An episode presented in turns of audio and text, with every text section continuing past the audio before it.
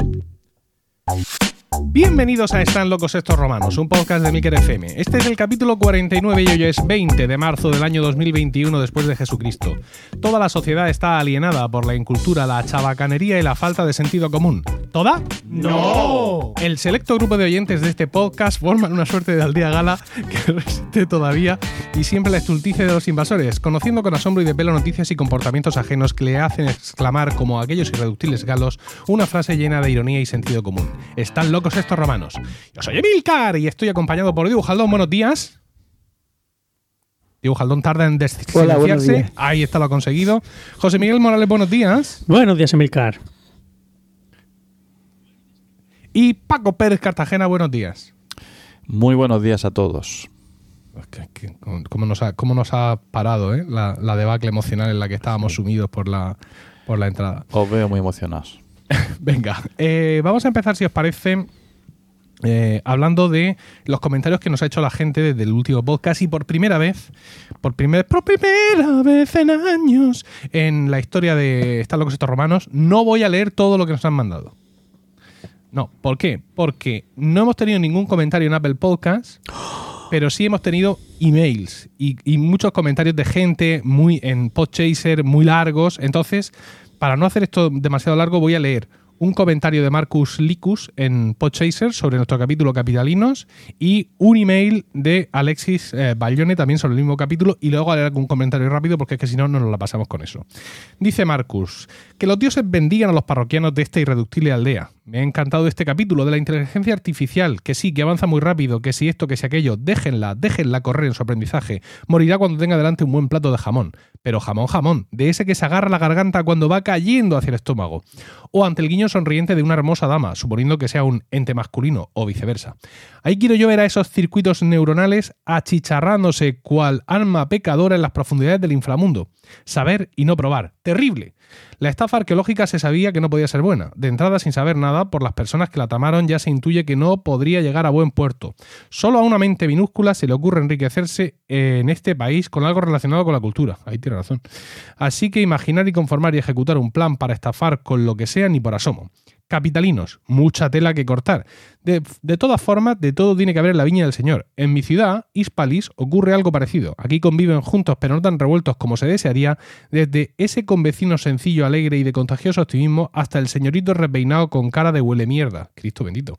Que dicho sea de paso, no tiene nada que ver con los posibles de uno y otro. En fin, quedo como siempre a la espera de su siguiente capítulo escuchando O Jerusalén de Hildegard von Bingen, que sé que también es de su agrado. Suyo atentísimo, Marcus Licus desde Hispalis. Marcus nos escribe otro comentario, igualmente eh, con esta riquez- riqueza eh, de, de prosa, eh, sobre el podcast, pero insisto, es que no, no damos abasto, porque mm, ah, tengo aquí otro email de Alexis Bayone que sí quiero escribir. Dice: Hola romanos, eh, escribir no, leer. ¿Cómo están? Les escribo desde Mar de Plata, Argentina. Escucho su podcast y muchos de la red de Milcar cuando salgo a correr por las mañanas. Mar de Plata es una ciudad costera que junto a su compañía hacen una combinación casi perfecta. Me ha pasado que he largado una cargada, supongo que será. mm, eh, esto será palabrería runner, escuchando la explicación de Milka sobre el programa La Isla de las Tentaciones y el episodio sobre el muchacho que se compraba la bicicleta. Todos son muy elocuentes, y tienen un equilibrio justo para hacer que todo, que todo el episodio sea muy ameno y entretenido. Es la primera vez que escribo a un podcast para agradecer y animarlos a que sigan manteniendo el podcast. Muchas gracias, traté de ser lo más breve posible, cuídense. Y eh, también tenemos comentarios de gente de México en concreto y de, otros sitios, cada uno de- hablando de la gente de la capital, de su país y todo eso. Pero insisto, si nos ponemos aquí a los a los todos, se nos va a ir el, podcast. Reacciones, reacciones, queridos amigos, a, todo esto. ¿Tenéis algo que comentar? A ver, os recuerdo que estáis silenciados, eh, por si no, no tenéis nada que comentar, me miráis con cara de pez. No sé, incluso si me escucháis, por ejemplo. Sí, Te escuchamos, te escuchamos bien, hemos escuchado tu- los comentarios y estupendo. pues nada, qué, maravilla de oyentes tenemos, yo qué sé, que- muy agradecidos. Bueno, eh, quería, ah, quería comentaros una cosa, mm, ya que, ya que menciona Marcus a Hildegard von Bingen, que es una, una compositora de la, de la Edad Media, es una, una monja que con mucha atribución literaria, fundamentalmente, eh, no digo José, es, eh, es esto el, eh, fundamentalmente lo que tiene Abadesa, Filosofía- abadesa, no es monja, Abadesa. es abadesa. Ah, abadesa. por favor. ¿Qué- qué- o sea que tiene, tiene más alto grado. Y sí, eh, era mística y, y filósofa, aparte de, de, abadesa. Sí, hay unas y- reflexiones sobre la visión de Cristo y tal. Y además esas reflexiones las hacía cantando, o sea, poniéndolas con música. Estupendo.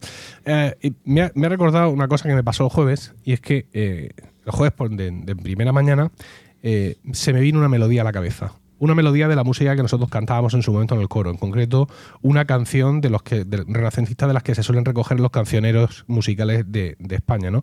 La típica canción A, B, A', es decir, un estribillo, una estrofa y vuelta al estribillo, quizá con el texto un poco distinto. Y estaba con la parte B, y pim, pim, pim, con la melodía ahí, pum, pum, pum, pum, pum. Y de pronto me fue llegando el texto, y me fue llegando el texto, pero no me llegaba el primer texto, con lo cual tenía la canción, tenía la canción, incluso podía cantarla mucho rato, pero como no me acordaba cómo empieza el texto, no la música, sino el texto, no conseguía sacar el, el título de la pieza. Como, no sé, desde las 8 de la mañana, pues calculaba sobre- hasta las 7 y media de la tarde o así con el tema en la cabeza. Al final lo encontré. Bien, Y, bien. y- y estaba dudando si, si someteros a vosotros al mismo. eh, ¿A la misma tortura? No sé, lo mismo, vosotros canto aquí dos notas y rápidamente sabéis el título. Eh, Sí. No. Sí, porque estas cosas pues hay que compartirlas. ¿Cómo que no? Venga, sí, lo voy a hacer. Eh, voy a cantar dos frases de la prima. De la prima, eh, sí. Dice, los cuales diciendo van, los cuales diciendo van. Mira, Muy crueles voces dan catalanes blasfem- blasfemando. Madre mía. Te tenía que haber llamado. ¿Cómo, Diego? ¿Cómo? Repite. Muy crueles voces dan catalanes blasfemando. Catalanes blasfemando. Sí. Sí. fu- Fuera Qué Duque fuerte. Juan. Que es casado el rey Fernando. Justo, sí, sí, sí, sí. Tú esto no lo has cantado, Paco. No. José sí, de de- Yo creo que sí, yo creo que a sí. 27, a 27 de marzo que también mencionaba Barcelona. Era un, Sí. un topic eh, Barcelona y los catalanes de la, de la música renacentista. en- No, pero es que esta- estas piezas eh, reflejaban en ocasiones circunstancias políticas y esto lo explicamos en su momento. Yo no me acuerdo lo de este de muy crueles voces dan, eh, catalanes blasfemando fuera Duque Juan que es casa del rey Fernando. Era Sí. pues alguna alguna movida de Te alguna pretensión al trono. si venga, venga, venga, sí, claro. Mira, el, el- o sea, Juan era, eh, de- debía ser el infante Juan de Castilla. Entonces era el que seguramente iría a heredar y, y lo... Y, ah, no, espérate, no, no, no. Eh, muy cruel- no, no, Mm. no es eso. Porque si... Muy cruel, porque si se ha casado el, o sea, se, se ha casado el rey Fernando, seguramente no heredaría el duque Juan, el duque de mm, a lo mejor un no, no, pensaba que era se refería al duque Juan al, al infante Juan, pero se murió antes de que de que Fernando el Católico se casara con esta cómo se llama, con con no sé qué de, Isabel- de Foix. Isabel de no, no, ah, no, la no, la de después, después, ¿cómo se la llama? después. Germana de Foix Germana de Fue, sí. Y tuvo descendencia, por lo que parece. O sea, y podía tener descendencia. Al final no. Al final acabó con Carlos V, o sea, con Carlos de Gante eh, reinando en, en, Aragón. Bueno, para, para el próximo capítulo vamos a traer, encargamos a Diego que esto lo, lo estructure mejor. eh, la justificación histórica de Muy Crueles Bosset Dan y la justificación histórica de A 27 de marzo.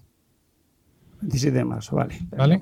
Yo luego, yo, no, no, no te preocupes, yo te paso luego los datos y así para el próximo capítulo, aparte de la sección que tengas, pues traemos este plus para derramar, si cabe, más cultura sobre vuestras cabezas.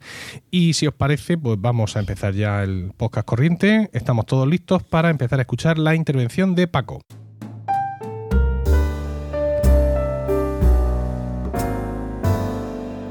Y dinos, Paco, ¿de qué nos quieres hablar hoy? Pues Emilio, acostumbrado a tratar asuntos de la más rabiosa actualidad, ya lo sabéis, como la semana pasada, ¿no? Eh, cuando hablábamos de, la, de esta inteligencia artificial. Esta semana he decidido cambiar, el, cambiar de tercio. Me voy a adentrar en territorios del mito, la historia antigua, para tratar un tema que evidentemente pertenece al pasado, el transfugismo. Bueno, eh, ahora le dicen transfugismo, pero los antiguos lo llamaban traición. ¿vale? Diría que es un término menos políticamente correcto.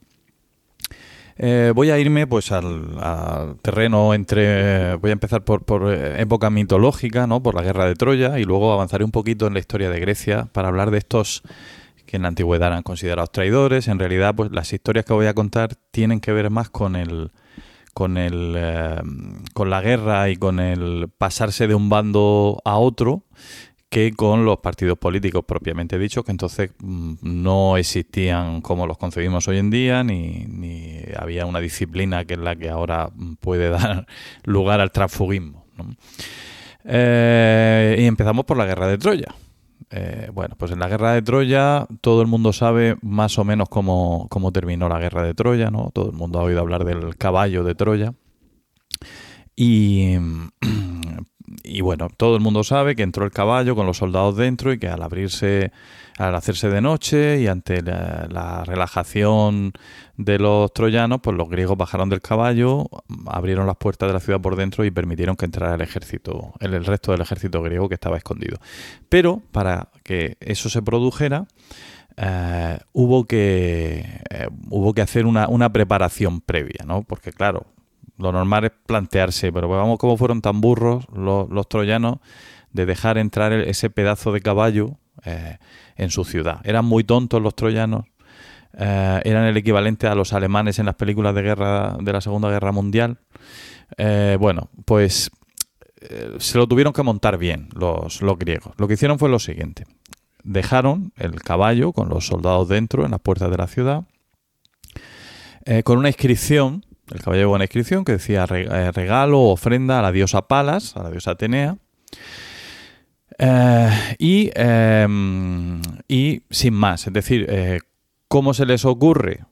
Porque esa es la cuestión, ¿cómo les ocurre a los troyanos ver el caballo allí y decir, venga, pues yo qué sé, lo podrían haber quemado como ofrenda a la diosa, a la propia diosa Atenea, o lo podrían Palas- haber dejado allí como recuerdo de la guerra, Sí. dime, dime. Palas Atenea era la patrona de Troya, por ejemplo. Palas Atenea era. ah, Palas. Atenea te- tenía algo, tenía algo con, con Troya, porque allí se guardaba el Palladium, que era un símbolo de la diosa Atenea. Sin embargo, la propia diosa Atenea mm, no tenía mucho cariño a los troyanos. Entonces era No. un, un símbolo ambiguo. Era un símbolo ambiguo. Eh, no tenía mucho cariño a los troyanos por todo aquello del juicio de París, que sabéis que una de las, de las perjudicadas por el juicio fue la diosa Atenea, o Minerva. Bien, pues vale, pues cuando salen allí los troyanos y ven que se han ido los griegos, han desmontado el campamento, se encuentran el caballo, pero junto al caballo se encuentran también a un hombre, a un, a un griego, que, que se había quedado allí como abandonado, que estaba medio escondido y que al verlos salir, pues sale a su encuentro. ¿no? Claro, la primera reacción de los troyanos es un griego, el, el último griego que queda, vamos a matarlo, ¿no? Pero ah, él pide que le escuchen primero, que le dejen hablar, ¿no? Y entonces, pues eh, allí se, plantan, llaman al rey Príamo, se plantan ante él todos los nobles troyanos a, escuchar lo que tiene que contar.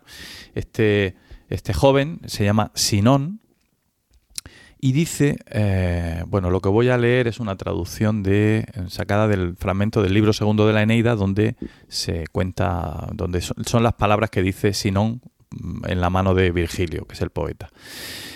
Dice, suceda lo que suceda, voy a confesarte, oh rey, toda la verdad. No negaré que pertenezco al linaje argólico, pues no porque la fortuna me haya hecho desgraciado, ha de hacerme también vano y falaz. Dice, ¿acaso habrá llegado a tus oídos el nombre de Palamedes, del linaje de Velo y su ínclita fama? Dice, a su lado, eh, mi padre, que era pobre, me envió aquí desde mis primeros años a ejercitarme en el oficio de las armas y en los consejos de los reyes. Eh, más luego, por la envidia del pérfido Ulises, y esto que os digo es harto conocido, desapareció de la mansión de los vivos. Empecé a arrastrar una miserable existencia en la oscuridad y el llanto, devorando la indignación que me causaba el desastre de mi inocente amigo. Es decir, percibimos cierto resquemor, ciertas rencillas eh, entre los griegos, ¿no? Hay ahí como un enfrentamiento entre, entre personajes importantes. Dice, insensato, no acerté a callar. Hice propósito de vengarles y me ayudaba la fortuna.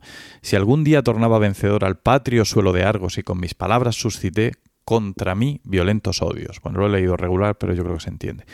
Dice, ese fue el origen de mis desgracias.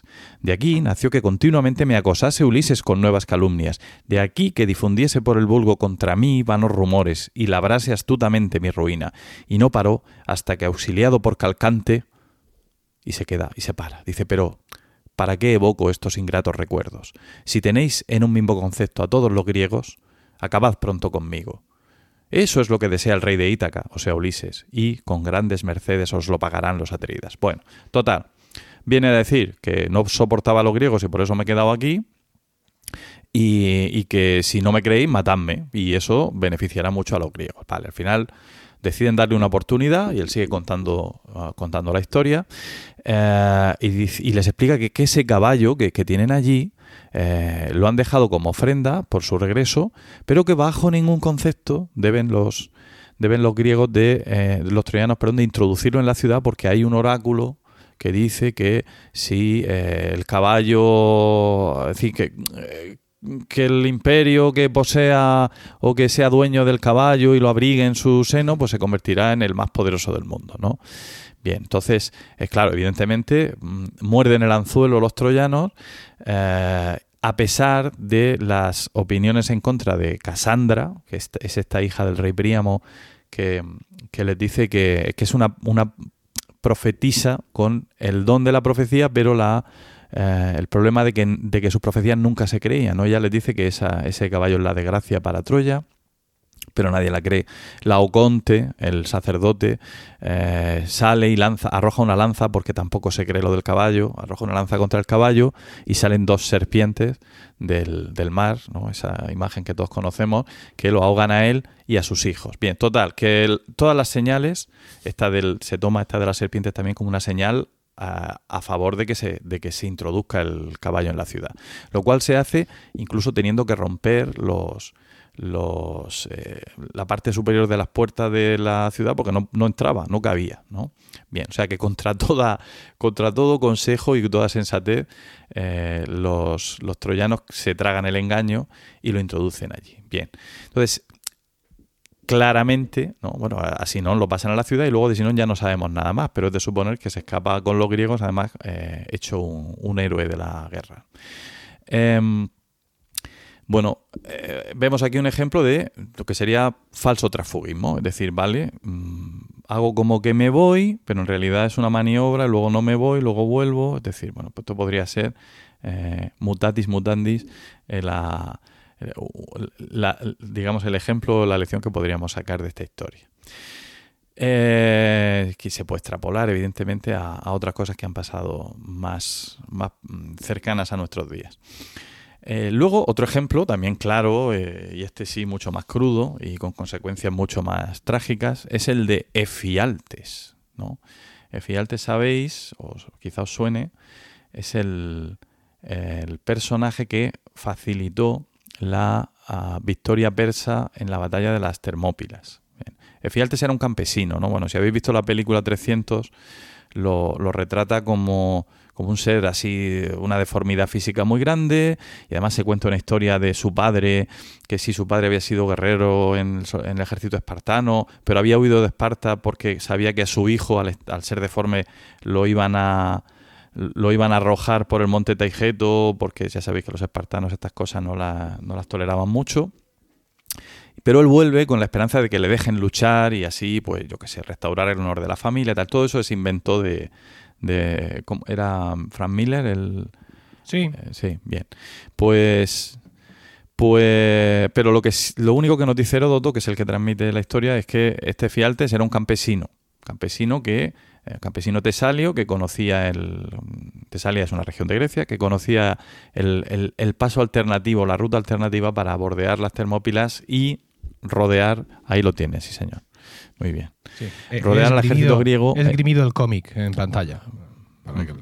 Para, aquellos que no estáis viendo el vídeo, es decir, ninguno de vosotros, eh, esto es lo que, lo que ha ocurrido pues eso, hacer un, movimiento de pinza y ya con lo cual los griegos no tendrían ninguna opción. ¿no? Mientras eso no sucedió, los griegos resistieron como, como valientes porque estaban en un lugar en el que un pequeño contingente, por ser un paso muy estrecho, podía bloquear el paso a un ejército grande. Ahí el, número, la superioridad numérica no era, no era decisiva o no era tan decisiva y así resistieron varios días. Hasta que al final este Efialtes eh, pues les facilitó la ruta entre las montañas y sabiéndose rodeados, los espartanos despidieron al resto de griegos que combatían con ellos y se quedaron allí a, digamos, a, a garantizar la huida del resto y a facilitar la, eh, que, el resto de griegos recuperara posiciones. O sea, fue un sacrificio eh, pues por la, por la causa común helénica, ¿no? Eh, sabemos que después de esto pues, vinieron otras batallas y que al final la victoria ah, fue, fue de los griegos, pero para eso tuvieron todavía que pasar unas cuantas cosas. Y, sobre este episodio, leer un poema de Constantinos Cavafis, que se llama así, Termópilas, em, que es una especie de epitafio escrito pues 25 siglos después. Eh, y, que, y que dice así, dice honor a aquellos que en sus vidas se dieron por tarea el defender unas termópilas, que del deber nunca se apartan, justos y rectos en todas sus acciones, pero también con piedad y clemencia, generosos cuando son ricos, y cuando son pobres, también en lo pequeño generosos, que ayudan igualmente en lo que pueden, que siempre dicen la verdad, aunque sin odio para los que mienten. Y mayor honor les corresponde cuando prevén, y muchos lo prevén, que Fialtes ha de aparecer al fin y que finalmente los medos pasarán. O sea que aquí tenemos otro ejemplo, ¿no? El, el transfugismo, la traición, en este caso, eh, bueno, pues es un acto que eh, deja huella de un modo u otro, pero eh, digamos que en- en- está en el lado en el lado normalmente erróneo de la historia. Eh, mi tercera historia tiene que ver con Alcibíades. Voy a preguntaros, ¿sabéis quién fue Alcibíades? No. No. Ya voy a poner el sonido. ¡No! Diego, A mí me suena, pero tendría que estar pensando un poco. Espérate, espérate. ¿te quiere sonar? Sí. ¿Me quieres? Sí, me su- Mm, Cuéntamelo. No, te- ¿quiere- ¿quieres un par de pista. minutos? ¿Quieres un par de minutos, Diego, para pensártelo? Dame una pista. No, no. no dejamos porque que te- entonces buscaría internet. No, Mete no- publicidad, Emilio, mete publicidad, aprovecha. No, no, dejamos a Diego que que, se cueza un poco en su jugo y hablamos qué le ha pasado a la botella de agua de José Miguel. Es que José Miguel está, levant- estaba bebiendo agua en su casa, ¿vale? Y entonces levanta la botella y parece que el, el culo de la botella, ¿qué ha pasado ahí, José Miguel? Pero si eso, es- eso es de metal muy duro, ¿qué ha ocurrido? En absoluto. No es de metal muy duro, es prácticamente papel albal, por lo que, Vale. por lo que se puede comprobar. Sí, Pero sí, bueno, sí. es que la, la botella la llevaban mis hijos y. ah, no, ya en está, fin. ya está. No Los hace hijos. falta más. Ríete tú de, la- de las termópilas. Sí, el sí, paso de las no, no hace termópilas. falta más explicaciones realmente. Bueno, volvemos a Diego. Diego, ¿te ha venido a la cabeza? Eh, Me quiere venir. Ah, Ah, si no tiene ni puta idea, ah, está haciéndose un- sí, así sí, aquí sí, es lo fue interesante. un- sí, fue un Ah, claro. Ay, un ya, ateniense. ya lo busca en Fue un Google. ateniense. Ah, vale. mira. Ya lo busca Sí, en fue un Google. ateniense que era orador y, de y- Ah, hombre. sí. Ah, no. Claro. Ese no, ese no fue el de la Navasi. No, se era Pero, Xenofonte. escucha, pero disimula que te, que estamos verdad, viendo leer en la pantalla. Que tenemos el reflejo en las gafas de José. que- que- Ya, pero no, es que estoy viendo aquí Alcibiades, pero estoy viendo para ver si me da alguna pista. Bueno, no me lo habéis dado vosotros, pero Ah, no claro. Es que yo no sé quién es. Alcibiades. ¿Qué pista te voy a dar yo? Venga, a ver, mal, Paco. Bueno, Paco, mal Paco, venga. Bueno, Cuéntanoslo. ¿Quién es Alcibiades? A ver, Alcibiades era un, era, eh, un personaje eh, en, en la Atenas del, del siglo V, que es el siglo de oro de Atenas. eh, cuando ya Pericles no estaba, se produce, bueno, la guerra del Peloponeso empieza con Pericles, pero Pericles muere enseguida en la famosa peste de Atenas. Y, y luego hay una época en la que, bueno, Atenas está un poco huérfana de grandes gobernantes, ¿no? Y, y hay subvaivenes en la guerra contra Esparta y de repente surge de entre la nobleza, surge un joven que lo tiene todo. O sea, es, es un, tipo con un carisma, con unas cualidades como, como orador, como líder extraordinarias, ¿no? Y además... Rivera. Y además eh, se, se introduce en, en los círculos de las élites intelectuales eh, y hasta el punto de que es uno de los personajes del banquete de Platón. Eh, el banquete de Platón comparte mesa y banquete con Sócrates, eh, compa- también con, con el eh, cómico Aristófanes, ¿no? entre otros. Es decir, que ahí está lo más, la creen de la creen de la, de la intelectualidad. de A eso sí los conozco. A eso sí te suenan, ¿no? Bravo, Vale. bravo. Muy bien, muy bien. Eh, y además eh, el banquete de Platón, que es una obra que, que si no habéis leído todavía ya estáis tardando, ya estáis tardando, es como sabéis es un diálogo que trata sobre el amor, ¿no? Y en él pues cada uno de los personajes se juntan una noche de farra, están allí cinco o seis y cuando están empezando a hablar de sus cosas de, sobre el amor y tal, aparece Alcibiades que viene borracho con un grupo, viene de fiesta, claro, él es joven, eh, los demás tienen 50, 60 y él tiene 20, 25 años, ¿no? Es un joven eh, que está en edad de divertirse. Bueno, y aparece con unas prostitutas y, y tal. Joder.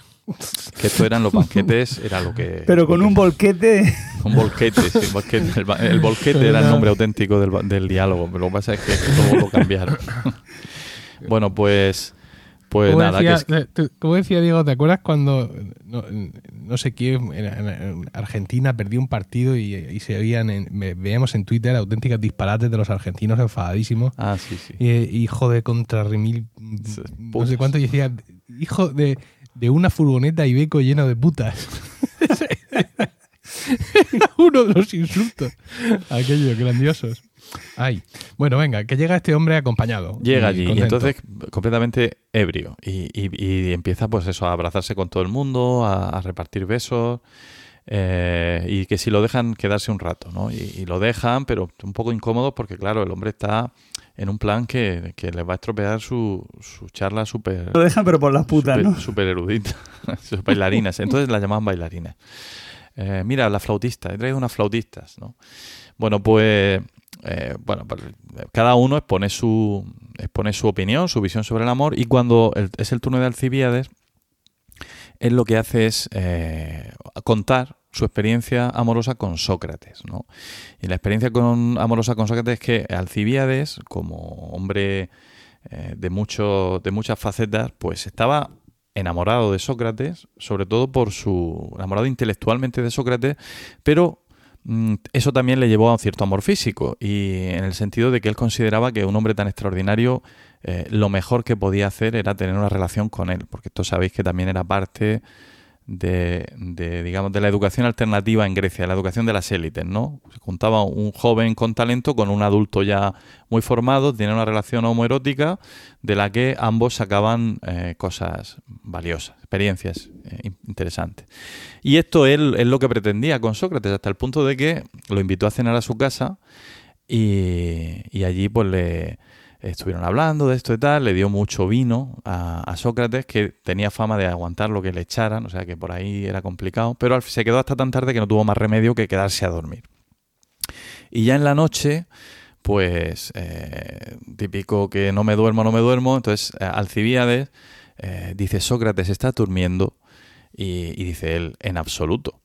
Eh, dice, ¿sabes lo que he pensado? Dice, ¿qué exactamente? Porque Sócrates hablaba siempre así, ¿no? ¿Qué exactamente? En absoluto, tal. Te creo que eres el único digno de convertirse en mi amante. Y me parece que estás dudando en mencionármelo.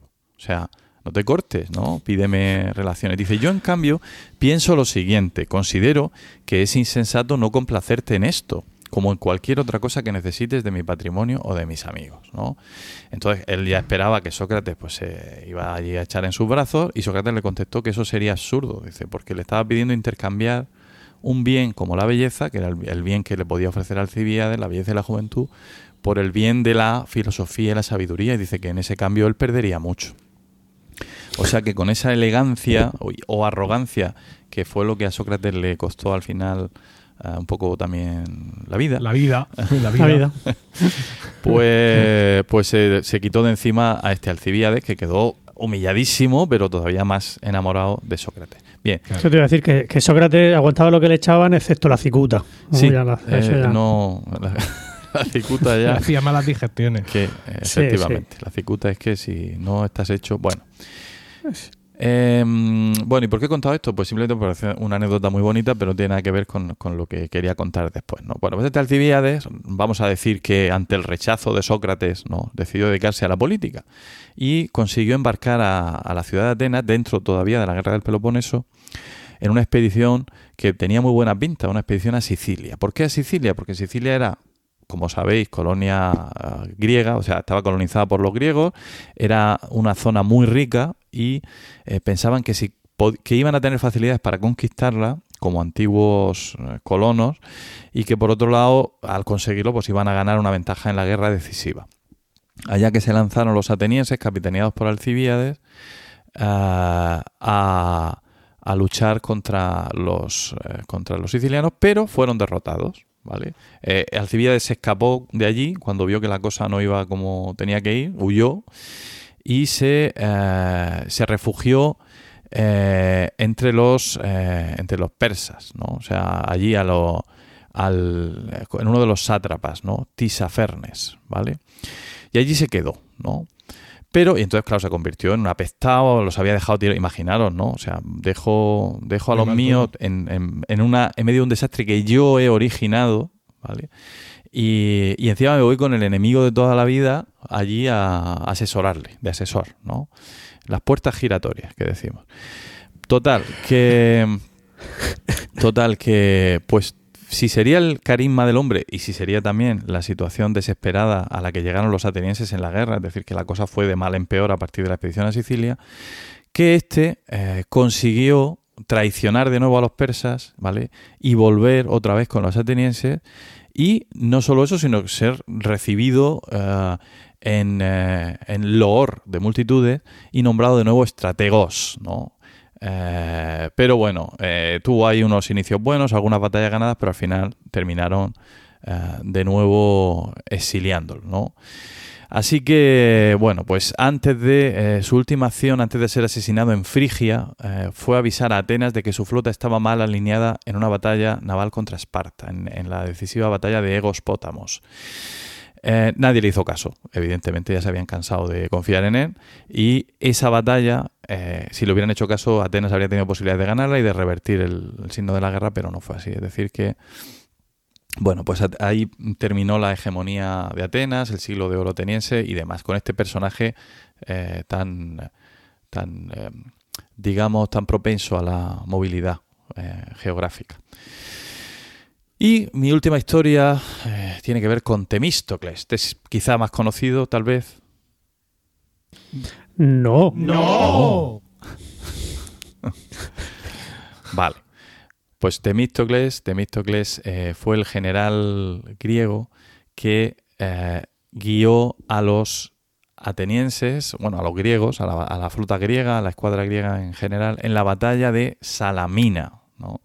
En la batalla de Salamina fue la batalla quizás más decisiva que hubo entre griegos y, y persas, en la que la inferioridad de los griegos eh, fue una batalla naval en la que la inferioridad de los griegos eh, pues fue contrarrestada por la inteligencia de Temístocles y por su capacidad estratégica. Como eran inferiores, la, flota era mucho menor, decidió combatir en una zona en una zona estrecha, en el estrecho que hay entre Salamina y, y el Ática.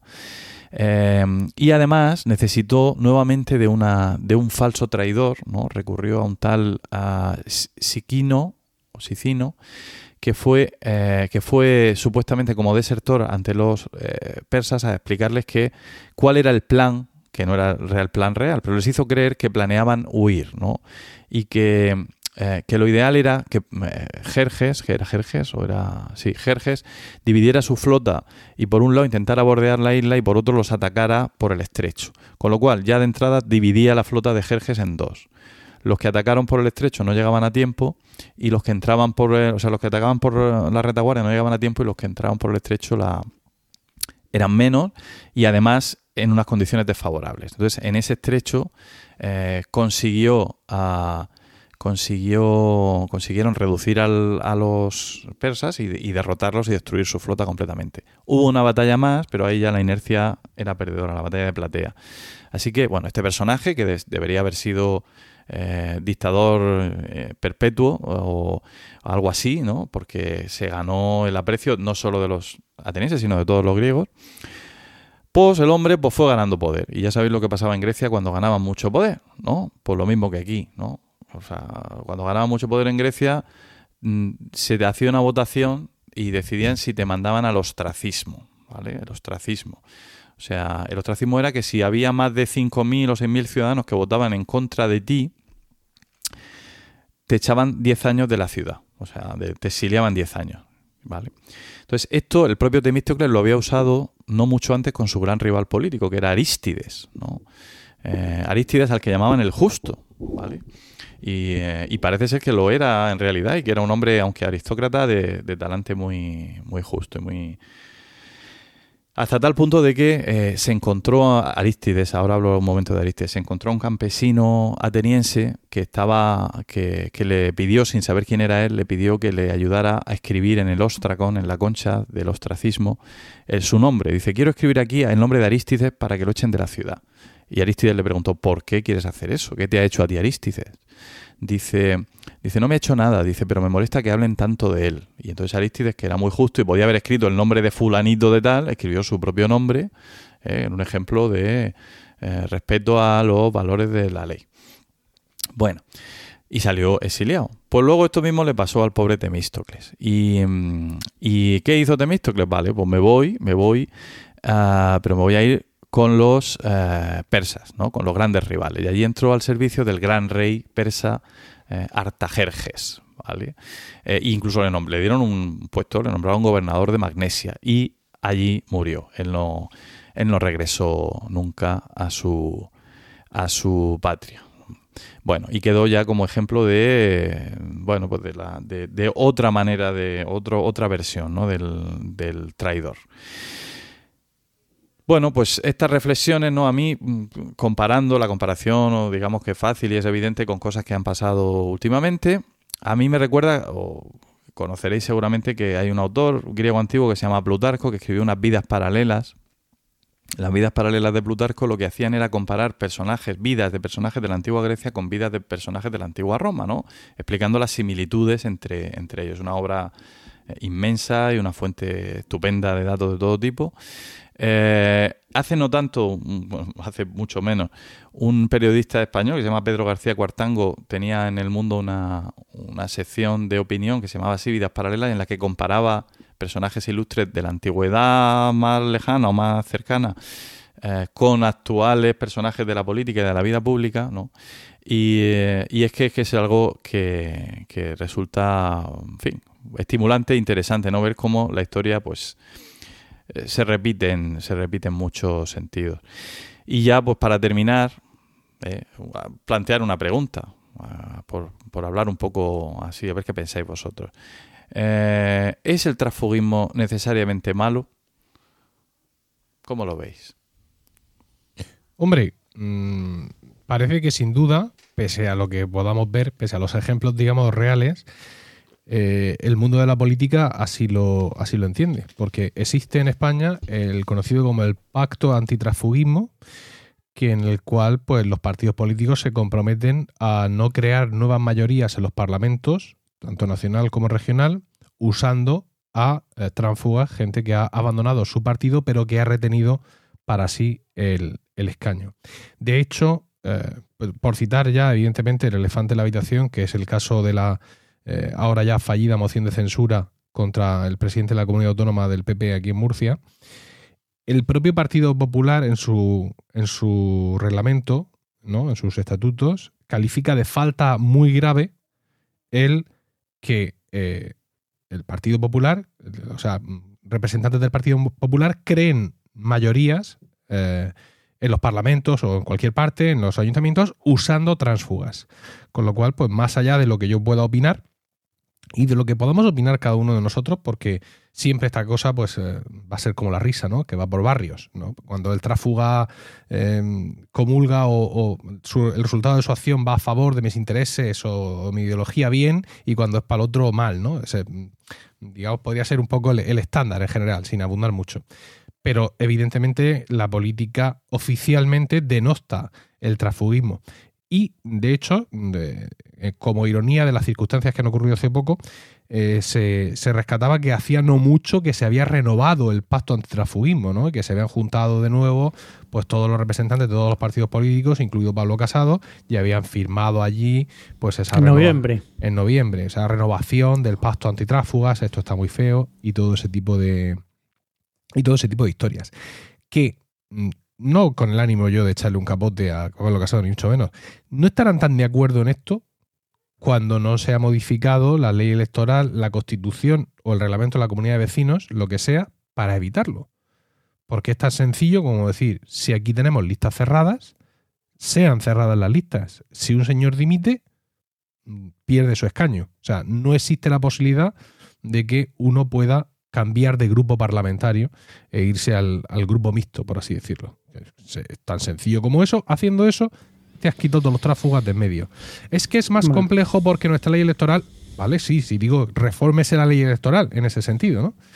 Porque además, eh, quiero decir, si van todos psicutobes, ¿no? Si van como, como ovejas, pues que vayan como ovejas, cerremos el, el rebaño.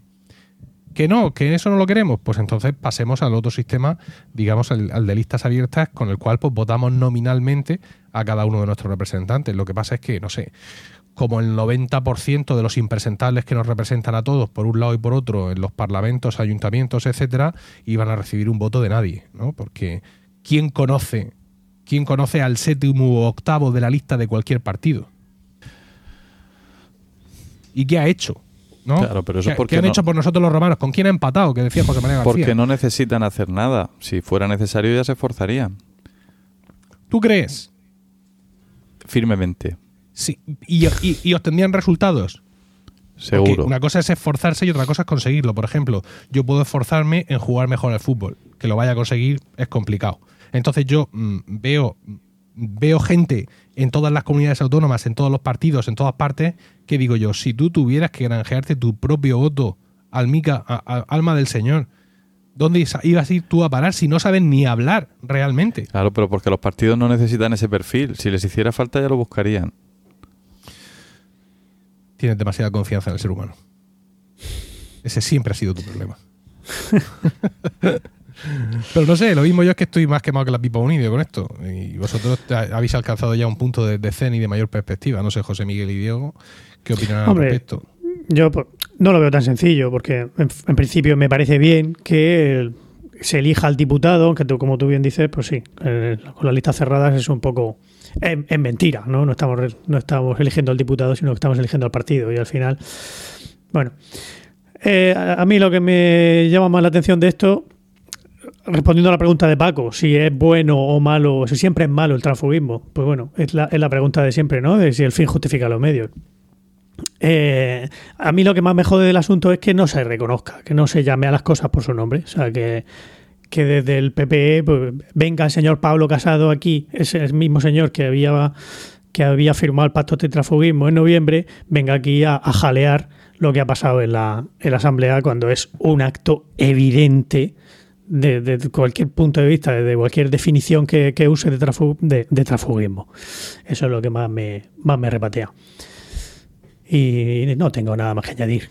Yo, yo realmente, desde mi punto de vista, que, que, vamos, yo soy un ignorante político porque mi única conexión con la política es ver, escuchar todo por la radio.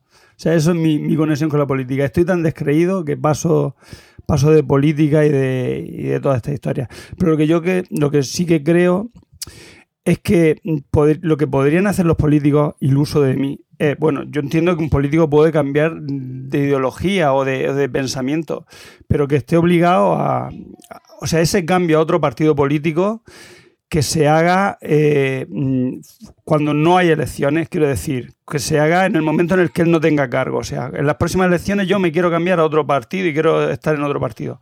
Pero mientras yo esté en, mi partido, o sea, el que yo represento, tengo que ser fiel al partido. En cuanto a las listas abiertas, pues mira, yo por ejemplo, un ejemplo claro, yo voté a un señor, se llama Rubén Juan Serna, para el Ayuntamiento de Murcia, que era de UPyD, cuando yo realmente mi conexión con UPyD era cero, porque yo soy bastante más de izquierda, pero lo voté porque me gustaba lo que decía y cómo hablaba y cómo se expresaba en las redes sociales. A lo mejor, o sea, el que aparezca en redes sociales, yo creo que facilitaría que toda esta gente, que es buena y que hay gente buena en los partidos políticos, eh, incluso de ultraderecha, aunque no lo creáis, eh, que salga a flote. Lo que pasa es que, claro, ponen, digamos que ponen a gente, a testaferros, ponen a gente que, que- que puede ser manejada por, la, por las altas cúpulas de los partidos y que no tienen pensamiento propio. Yo soy más, eso me gusta, me gustaría eso, listas abiertas donde tú votas a ese señor que a ti te gusta lo que, lo que dice o lo que piensa. Si luego te engaña, pues las próximas ya sabes que no lo tienes que votar nunca más. Es mi manera de pensar. Soy un poco iluso, ya lo sé, pero bueno. creo también en la bondad humana. Pues muy de acuerdo con Diego. Y nada más que añadir. Ya Muy bien.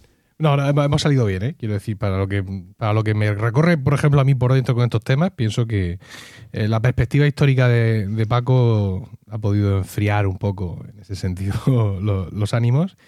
Y bueno, eh, al final eh, solo será lo que Dios quiera, como católico, evidentemente, yo siempre tengo esa salvaguarda.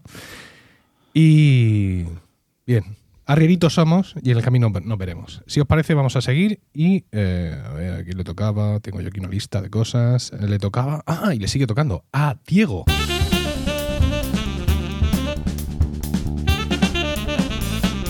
Diego, Diego, amigo Diego, dinos. Se, oye por detrás a, tus hijos. familia está Maravilloso. esto es, el, como decía, como dice Félix, esto es podcast, podcasting verité. Bien, eh, Diego, ¿de qué nos vas a hablar hoy? Pues yo, mm, ampliando lo que dice eh, lo, que dice Paco sobre el transfugismo y tal, ha traído a nuestra región, ha traído a, eh, que con la Consejería de Educación y Cultura haya pasado a manos de Vox. Entonces, para congraciarme con, con este partido, para que no me digan que que estoy fuera de lo que es la órbita murciana, he decidido hablar sobre la reconquista.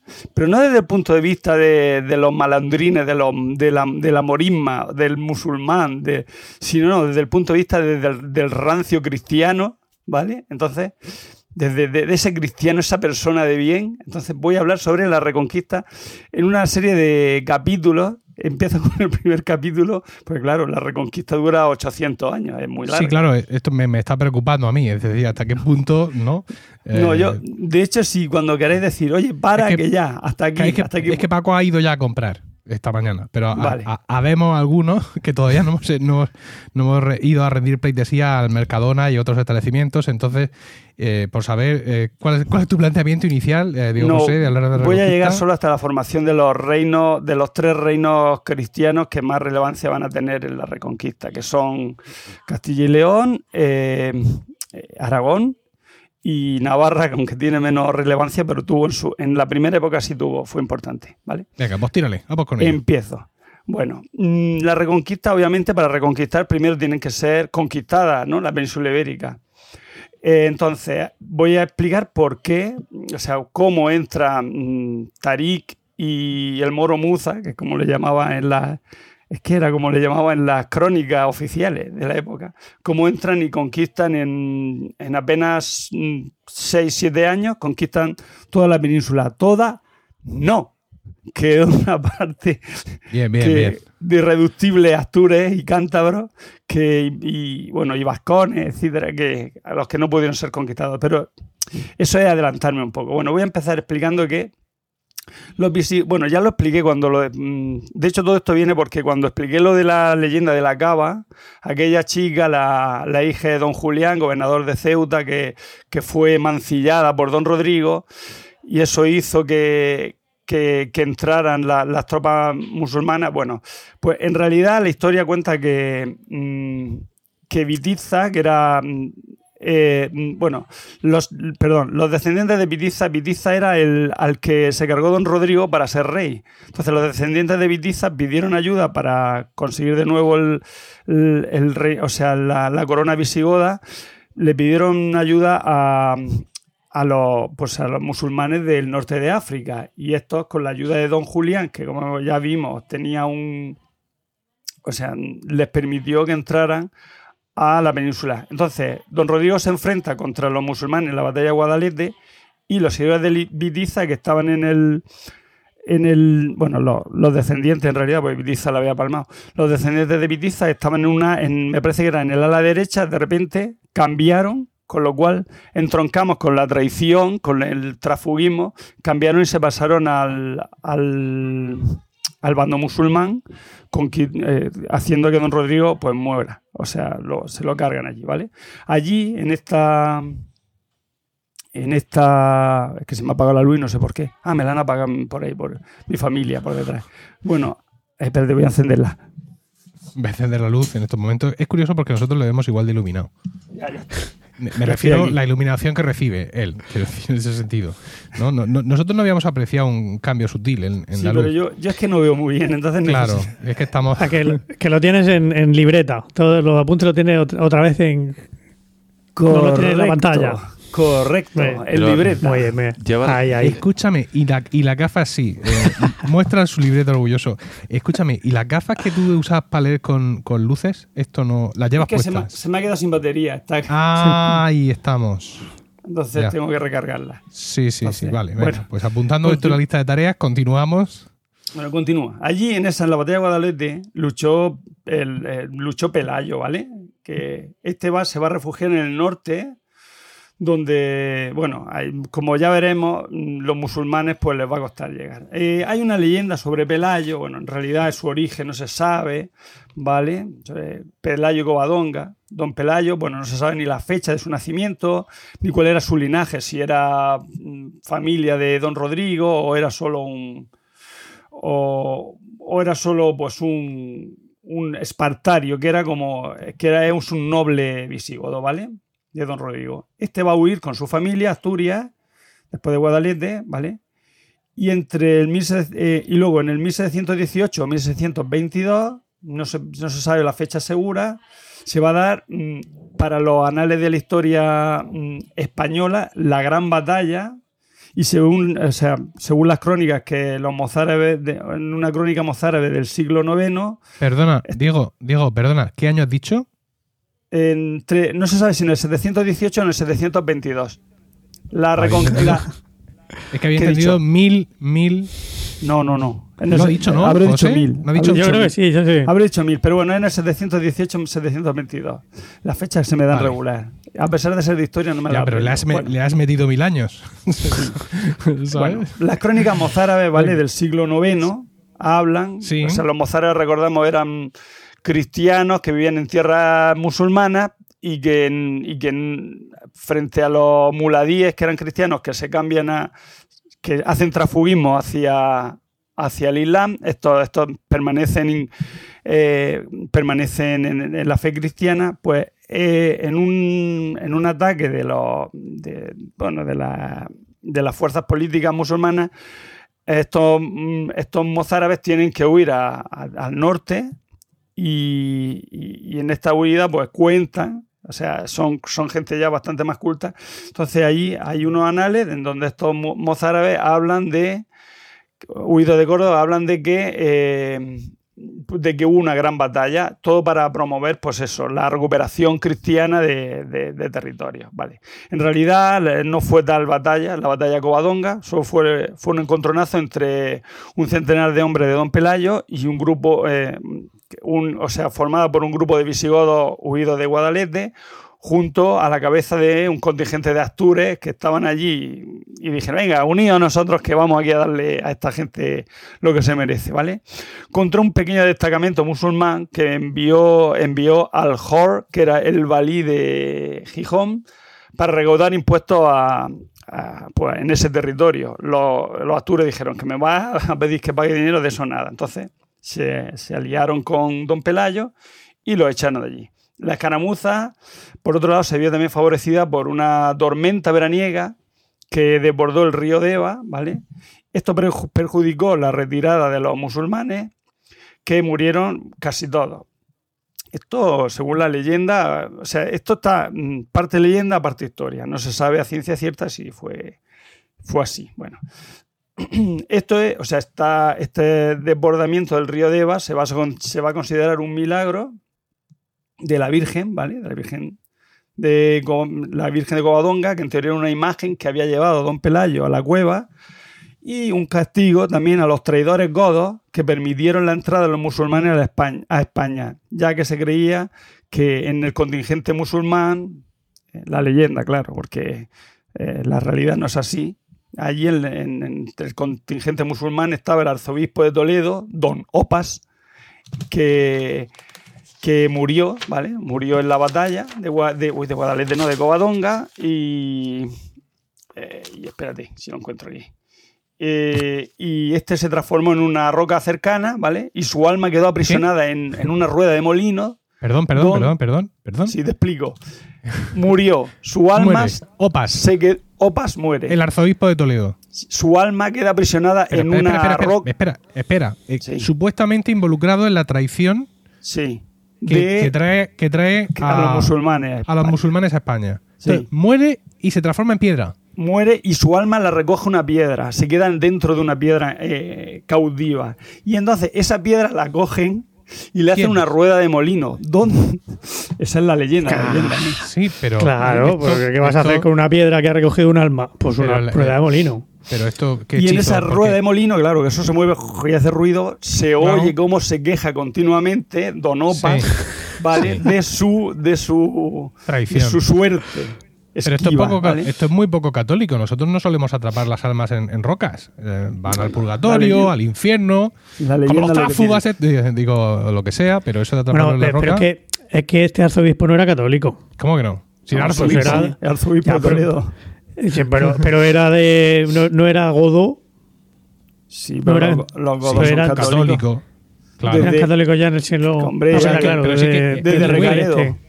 Era arzobispo. Recaredo, ¿verdad? Pero si es de que era hecho, los godos cuando entraron ya Ah. eran, no eran católicos, Ah. eran, eran cristianos, eran arrianos, pero bueno. Por eso Ar- digo que como eran ar- arrianos, que no eran, que no eran católicos. De hecho, su lema era arrianitos somos y en el camino nos encontraremos. Por favor. a, ver si es que, a ver si es que los arrianos no van a poder tener arzobispos. Vaya, hombre. Bueno. ¿Quién pintaba un arzobispo en el contingente musulmán? ¿Esto lo sabemos? Esa era la, Sí, la pregunta pues tenía yo. como, como eran como habían ayudado a los musulmanes a la entrada pues, y, y quedaban restos de, de- de- de- en teoría de seguidores de Don Rodrigo y eran enemigos de Don Rodrigo pues iban a ver si se lo cargaban a, a, a Pelayo que era el que el, el- el, digamos el seguidor de Don Claro. Rodrigo Y el arzobispo le dijeron, toma, una espada, ahí, tira. Bueno, es para un- adelante. Vamos, es una a- leyenda a y no tiene, es una leyenda y no tiene lógica ninguna. También se te recuerdo que, en la realidad- que en realidad fue un contingente de musulmanes que fueron allí a ver si les pagaban impuestos. Y los otros le Sí, dijeron, al final- te voy a pagar una, una, una, una, mie- una mierda para ti, le dijeron. Al final los impuestos están en, el- en la base de todos los conflictos con la derecha. Bueno, continúo con la leyenda. Tam-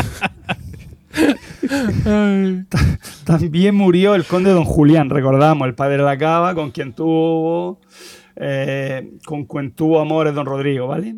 Eh, y que facilitó la llegada de los musulmanes. Los hijos de Vitiza también, ¿Cuánta gente iba allí de aquello? también, o sea, los pasados, en los que habían pasado, se habían pasado el enemigo, la batalla de Guadalete, también la, la viñan allí, ¿vale? No, no sé, Rick, parece falso. Como dice el meme ese de Twitter. Bueno, eh, con- la, la- la versión musulmana dice que, que Pelayo era un asno salvaje que con 30 hombres eh, más y más unas cuantas mujeres no suponía un peligro desde la roca en la que se había instalado y que por supuesto allí ni hubo, ni hubo derrota ni hubo nada importante, ¿vale? Entonces la batalla de Covadonga, pues eso, pues tiene el, el- el inicio de- de- de lo que es la, ¿A, quién vamos a creer? Ah, sí, pues, pues yo, yo creo la historia y yo creo que realmente la historia te dice que no, que fue una pequeña escaramuza para ver si les pagan impuestos. Eh, y en realidad el norte de, de España mm, no fue conquistado por la sencilla razón de que allí solo había cuatro vacas y no había y había poco que había poco que sacarle a, como Pero bueno, mucho vamos a ver, ni el norte de España ni el sur de España, o sea, conquista, conquista, no fue una guerra de conquista, fue una No, asimilación cultural, no fue, no hubo una conquista, realmente.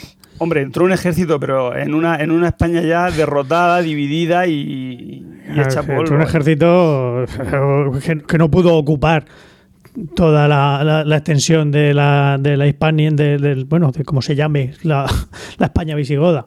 Es absurdo hablar de, de conquista con eso, hombre. Ocupó los puestos de poder y con eso pues ya conquistó. Bueno, luego estaba también Dudmir, Teodomiro, o sea que la gente pues se le, Ah, se con le una añadió- sola. ¿Qué se- más batallas hubo? hubo- Aparte de la de Guadalete y la de Covadonga. Bueno, ahora voy Para, para ocupar toda España. Déjame que lo explique. Déjame que lo Venga, explique, venga. por favor. Bueno, eh, lo que hemos dicho, allí no había, ¿vale? Mm, No había mucho donde sacar y entonces los musulmanes pues los dejaron un poco sueltos y que hicieran lo que quisieran, ¿vale?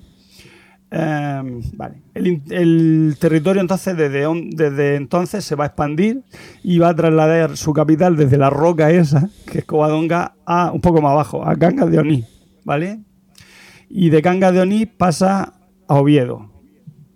Allí, en esa época, cuando y pasa a ser el reino Astur. De acuerdo, entonces, de acuerdo, en este, entonces en esta época, curiosamente, a principios del siglo, o sea, a mediados del siglo octavo, ¿vale? Se descubre el campo de estrellas, en el campo de estrellas, que era como se llamaba en la zona donde está Compostela, ¿vale? la tumba de Santiago, de manera muy conveniente. No voy a entrar en esto porque esto sería un podcast entero sobre si Santiago está enterrado en, en, en en- en Compostela o no. Los gallegos se lo tomarían un poco regular. Si digo que no, los, Sí, no, como los asturianos que hasta ahora mismo están súper contentos con tu sección. Escúchame, yo amo Asturias. Ah, Eso, Sí, eso va por delante. O sea, amo Asturias y a los asturianos. Pero en la realidad que en los picos de Europa mm, lo que se dice riqueza agrícola no hay. No hay. Hace mucho frío, nieva mucho y no puedes plantar trigo. Porque hay mucha roca y poco, poco donde plantar. ¿Y dónde hará allí? O sea, que, que realmente económicamente no era, no era rentable los picos de Europa para el, o sea, para el trabajo que te iba a costar el conquistarlo, porque eso estar ahí en mitad de una roca y cómo los conquistas. Bueno, continúo, porque si no, no voy a llegar nunca, ¿vale? Ahí se forma, ¿eh? con Capitán de Oviedo, el reino de Asturias.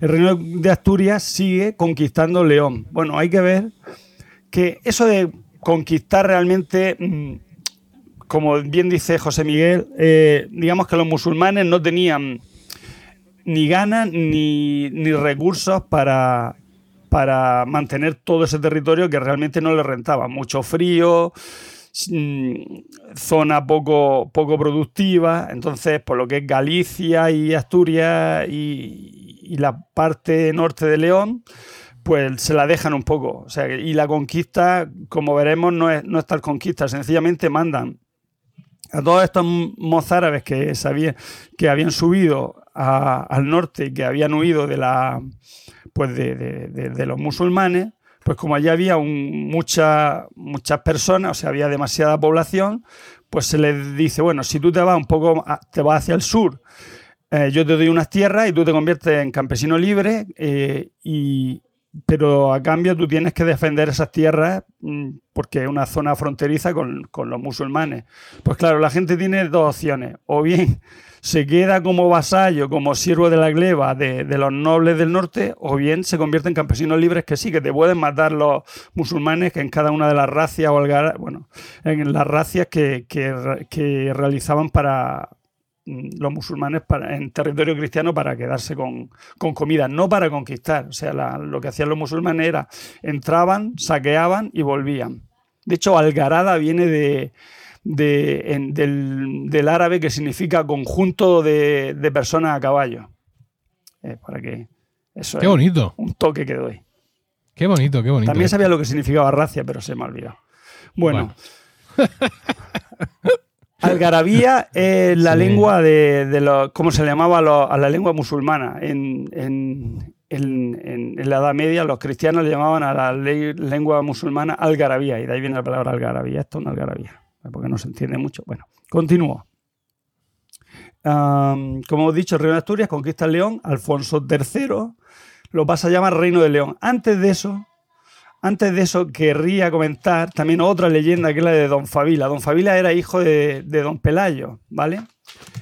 Ah, este Don Fabila, por lo visto, bueno, re- reinó solo dos, estuvo eh, reinando dos años, ¿vale? Eh, ¿Por qué? Pues porque se lo comió un oso, así tal cual. Se fue de cacería el hombre y, se encontró con que un oso, se encontró un oso por el camino, ¿vale? Ah, y se lo comió. Eh, bueno, en realidad eso es lo que dice la, lo que dice la, leyenda, ¿vale?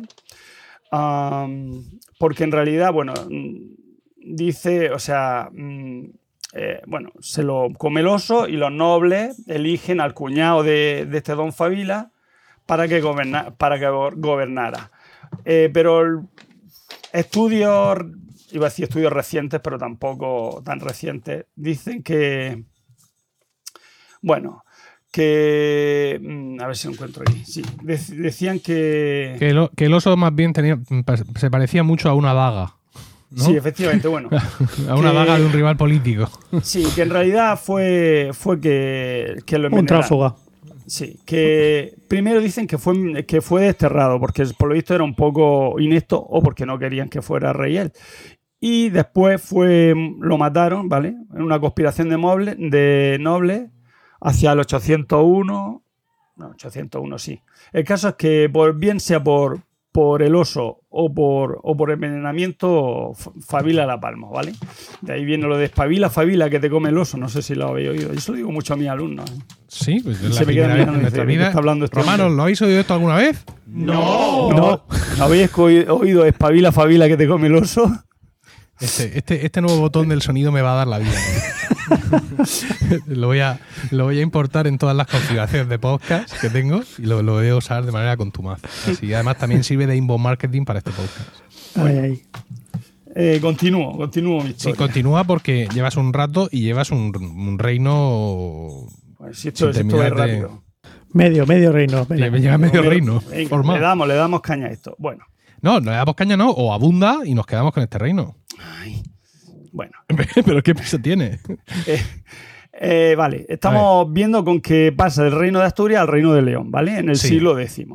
Sí, hay un rebranding del, del, del reino. En este siglo X va a haber una crisis entre una crisis de entre los descend- o sea, de descendencia, o sea, de una crisis política porque no se sabe quién quién quería, quién iba a heredar el reino y tal, y encima se une con que entra el califato en, en escena, o sea, el- aparece Abderramán III y entonces la cosa, digamos que los musulmanes cobran más importancia y hay una serie de invasiones, lo cual crea una crisis. Bueno, esta crisis hace que el condado de Castilla, una zona de, del Reino de León que estaba al este de al este del, del- del reino y que pues, implicaría pues la zona de Álava, la zona de mm, me atrevo a decir, no sé si Soria, bueno, estaba pegada al valle del al valle del Ebro.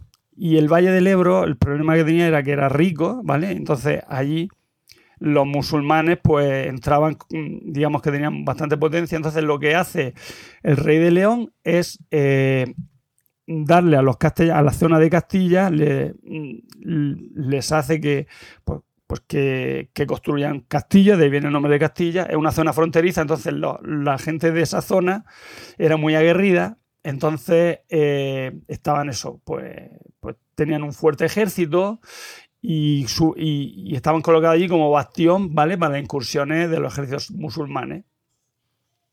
Entonces, ahí aparece la figura de Fernán, Fernán González, ¿vale? Que va a conseguir la autonomía y que, y que el condado de Castilla se convierta en hereditario. Eso sí, siempre vasallos de León. Venga. Entonces, ahora vamos con la, con la leyenda de Fernán González. La- Las leyendas las tengo solo de. para que. De, de Castilla, que realmente, en fin, quiero decir de Castilla, de Castilla y León, que son realmente los, los de Vox. Dime, dime.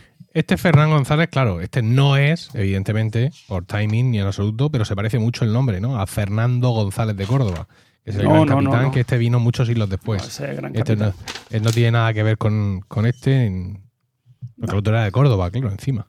Bueno, pues vamos con la leyenda de Fernán González. Sí. No, es que no tiene nada que ver, es que el otro No, no, es sí, que inventó claro, los tercios claro. y es del siglo XV, Sí, sí, XVI. no. este.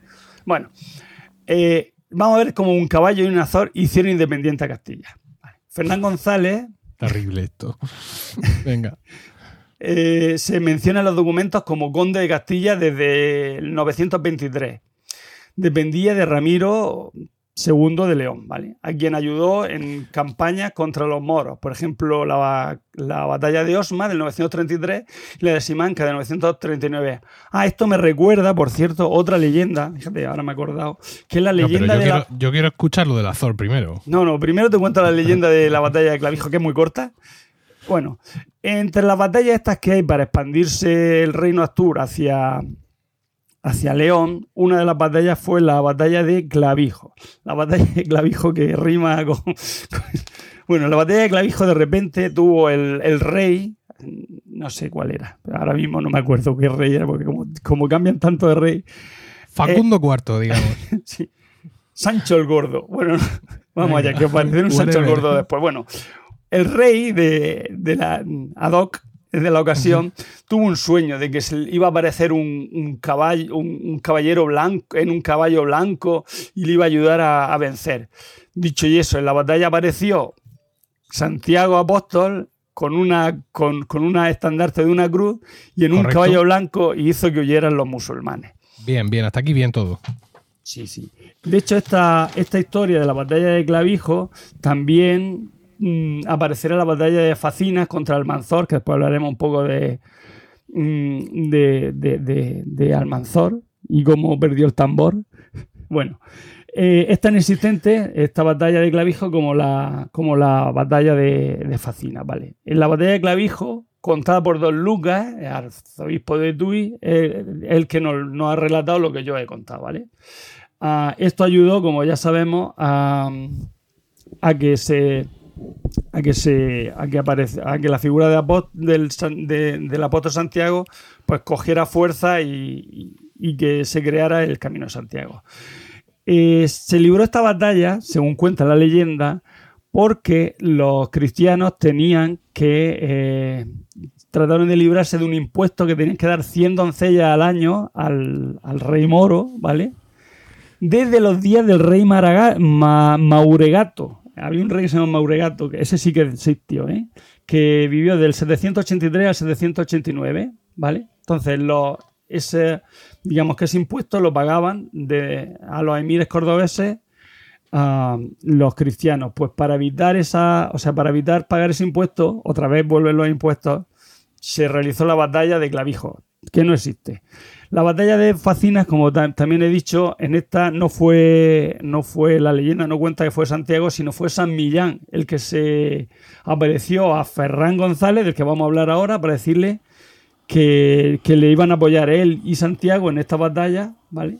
Incluso tenía otros hablado. santos te- Y lo tenía hablado, sí.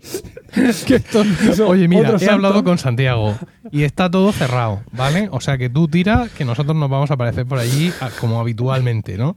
Con unos, un, un halo así, una cosa dorada, que esto está muy bien, que lo tenemos visto, que se lleva mucho ahora. Venga, sigue. Incluso otros santos como San Isidoro también fue, fue, fue contado como santo guerrero en la conquista de Baeza por Alfonso VII. Pero esto ya pertenece al siglo XIII y, y de- y sí, no, no. hablar del tema. No adelantemos. No No adelantemos acontecimientos. Eh, estábamos hablando de. de- si, ya- si con esto ya me aca- acabo, acabo Castilla, o sea que, que ya me queda poco de Castilla. Bueno, estamos hablando de, de cómo un caballo y un azor hicieron independiente a Castilla. Venga. Eh, bueno, eh, ah, vamos a ver. La ayuda de, eh, Fernán González en, en estas batallas, en la de Osma y Simanca, le supuso que le dieran a los condados de Álava, Latarón, Cerezo, Lara y Grañón, entre otros, que claro, nosotros no lo conocemos, pero a lo mejor la gente del norte de allí, de, de Se lo la, sabe la perfectamente, zona por allí, la sí. conoce, yo lo digo. Eh, bueno, cuenta la leyenda que el rey Ramiro le derrotó eh, y bueno, y, lo retuvo porque le tenía un poco de, ojeriza a este, a este Fernán González, porque por lo visto era un gran guerrero. ¿eh? Lo retuvo durante varios años en León y, y este obtuvo la libertad gracias a la petición de sus vasallos, ya que entregó a su hija Urraca, la, hija de, Fernán González, que se llama Urraca, en matrimonio con el heredero leonés, el que fuera luego futuro Ordoño III.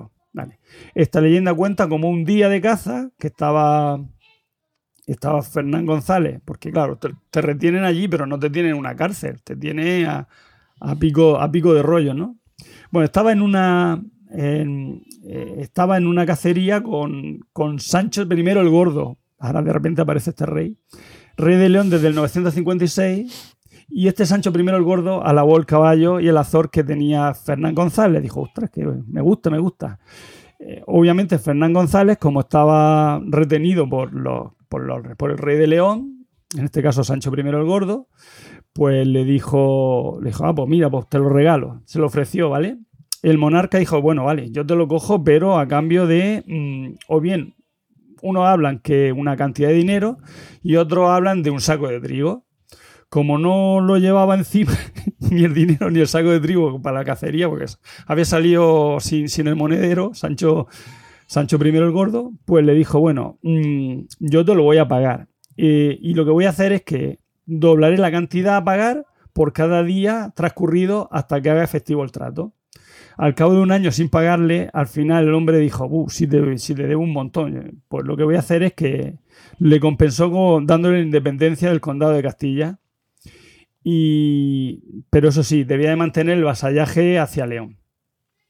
El largo cautiverio y las andanzas del primer conde independiente de Castilla fueron recogidas en el poema de Fernán González, escrito en 1240 por un monje de San Pedro de Arlanza. Y aunque la realidad política debe ser más prosaica, porque Fernán González dijo, vamos, yo aquí tengo un ejército súper fuerte, te estoy, te estoy salvando el culo una y otra vez. O me das la independencia, o me paso, o me paso al otro bando, hago trafugismo y, y voto, a, voto al PP, otra vez.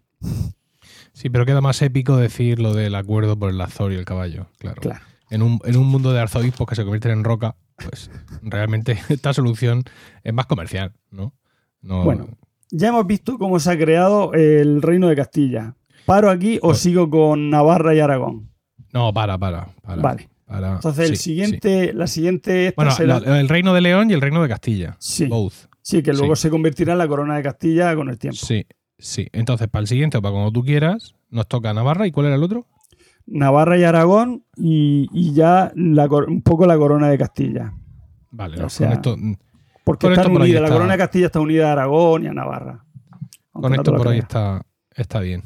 Oye, me ha fascinado que el impuesto sean 100 doncellas. Sí, es lo que dice la leyenda, pero supongo que darían las feas. las que no, estaban tocadas serían las feas, digo yo. Como las elige, vaya una movida. ¿Para qué quieren 100 doncellas los musulmanes? Pues, pues eran muy apreciadas las cristianas en, el bando musulmán. De hecho, muchas de las racias o algaradas las hacían para, para coger eh, para, para, muchachas cautivas. Igual que los, curiosamente los cristianos también cogían moras de tres morillas me, enamoran en Jaén, en Entiendo que sería por una cuestión puramente física, ¿no? Es decir, yo como soy moro, me gustan estas que son rubias y blancas todas, seguramente. Y yo, como soy rubio y blanco, pues me gustan estas que son moras, vamos. O por tocar no sería, no, no, qué bien hacen la olla gitana, por ejemplo. excelentes cocineras, ¿no? una cuestión, una cuestión genética. Una cuestión genética también, para mezclar genes y que se mejore la raza. ¿No? Podría ser. Pues, Bueno, en fin. Diego José. Entonces, ¿no queréis saber nada de Wilfredo el Belloso? Hombre, pero es catalán. Ardemos en deseos, pues eso es lo de la corona. Eso está emparentado con la corona de Aragón. Es que se mojó Wilfredo Bellos, que dice en la propia herida para pintar el, las cuatro barras, ¿no? Se mojó los dedicos así en, en, la, en, la, herida y se pintó las barras del, escudo. ¿No? No sé si No lo sé, eso no lo sé. Pero bueno. Joder, pues ese es un momento épico. En la Claro. Leyenda fundacional. claro, efectivamente. O sea, ¿te sabes lo de los arzobispos montados en roca? Y esto que, venga. Bueno, esto que salía en mi libro, en mi libro de lengua de segundo.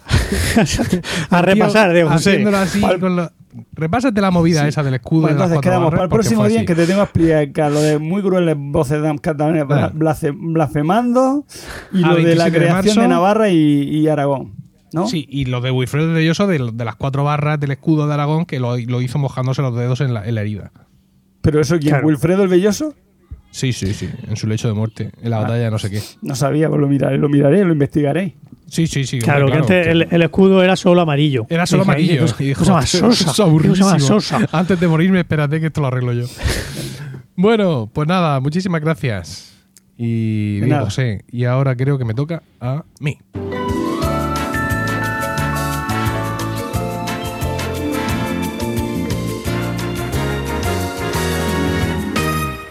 Best melodía ever de todas las que he tenido nunca y he hecho nunca para todos mis podcasts y los de mis clientes. Sin duda. Bueno, ah, hace un par de semanas, no hace más, hace un mes o así, recibí una llamada en mi, en mi trabajo. Eh, yo trabajo en una empresa del Ayuntamiento de Murcia que se dedica, entre otras muchísimas cosas, a la gestión urbanística y ahí en gestión urbanística es donde yo eh, actúo principalmente. Entonces me llama porque se quiere comprar una- un chalet, la señora. Una señora anónima, ella. Es que, mira, me Te quiero quería comprar comprar un Mac. no, me quiero comprar un chalet, tal, no sé cuántos, y entonces pues eh, he ido a ver dónde está, he ido a urbanismo y me han dicho en urbanismo que esto lo tenéis que ver vosotros. Y digo yo, bueno, no sé yo, ¿qué, qué hay, qué hay que en urbanismo no puedan ver y que podamos ver nosotros? Porque nosotros colaboramos mucho con el propio ayuntamiento, pero hacemos los proyectos, al final la ventanilla de información urbanística es la que es. Y entonces, eh, mm, es que resulta que en urbanismo le han dicho que ese chalet que ella se quiere comprar, que eso lo van a tirar.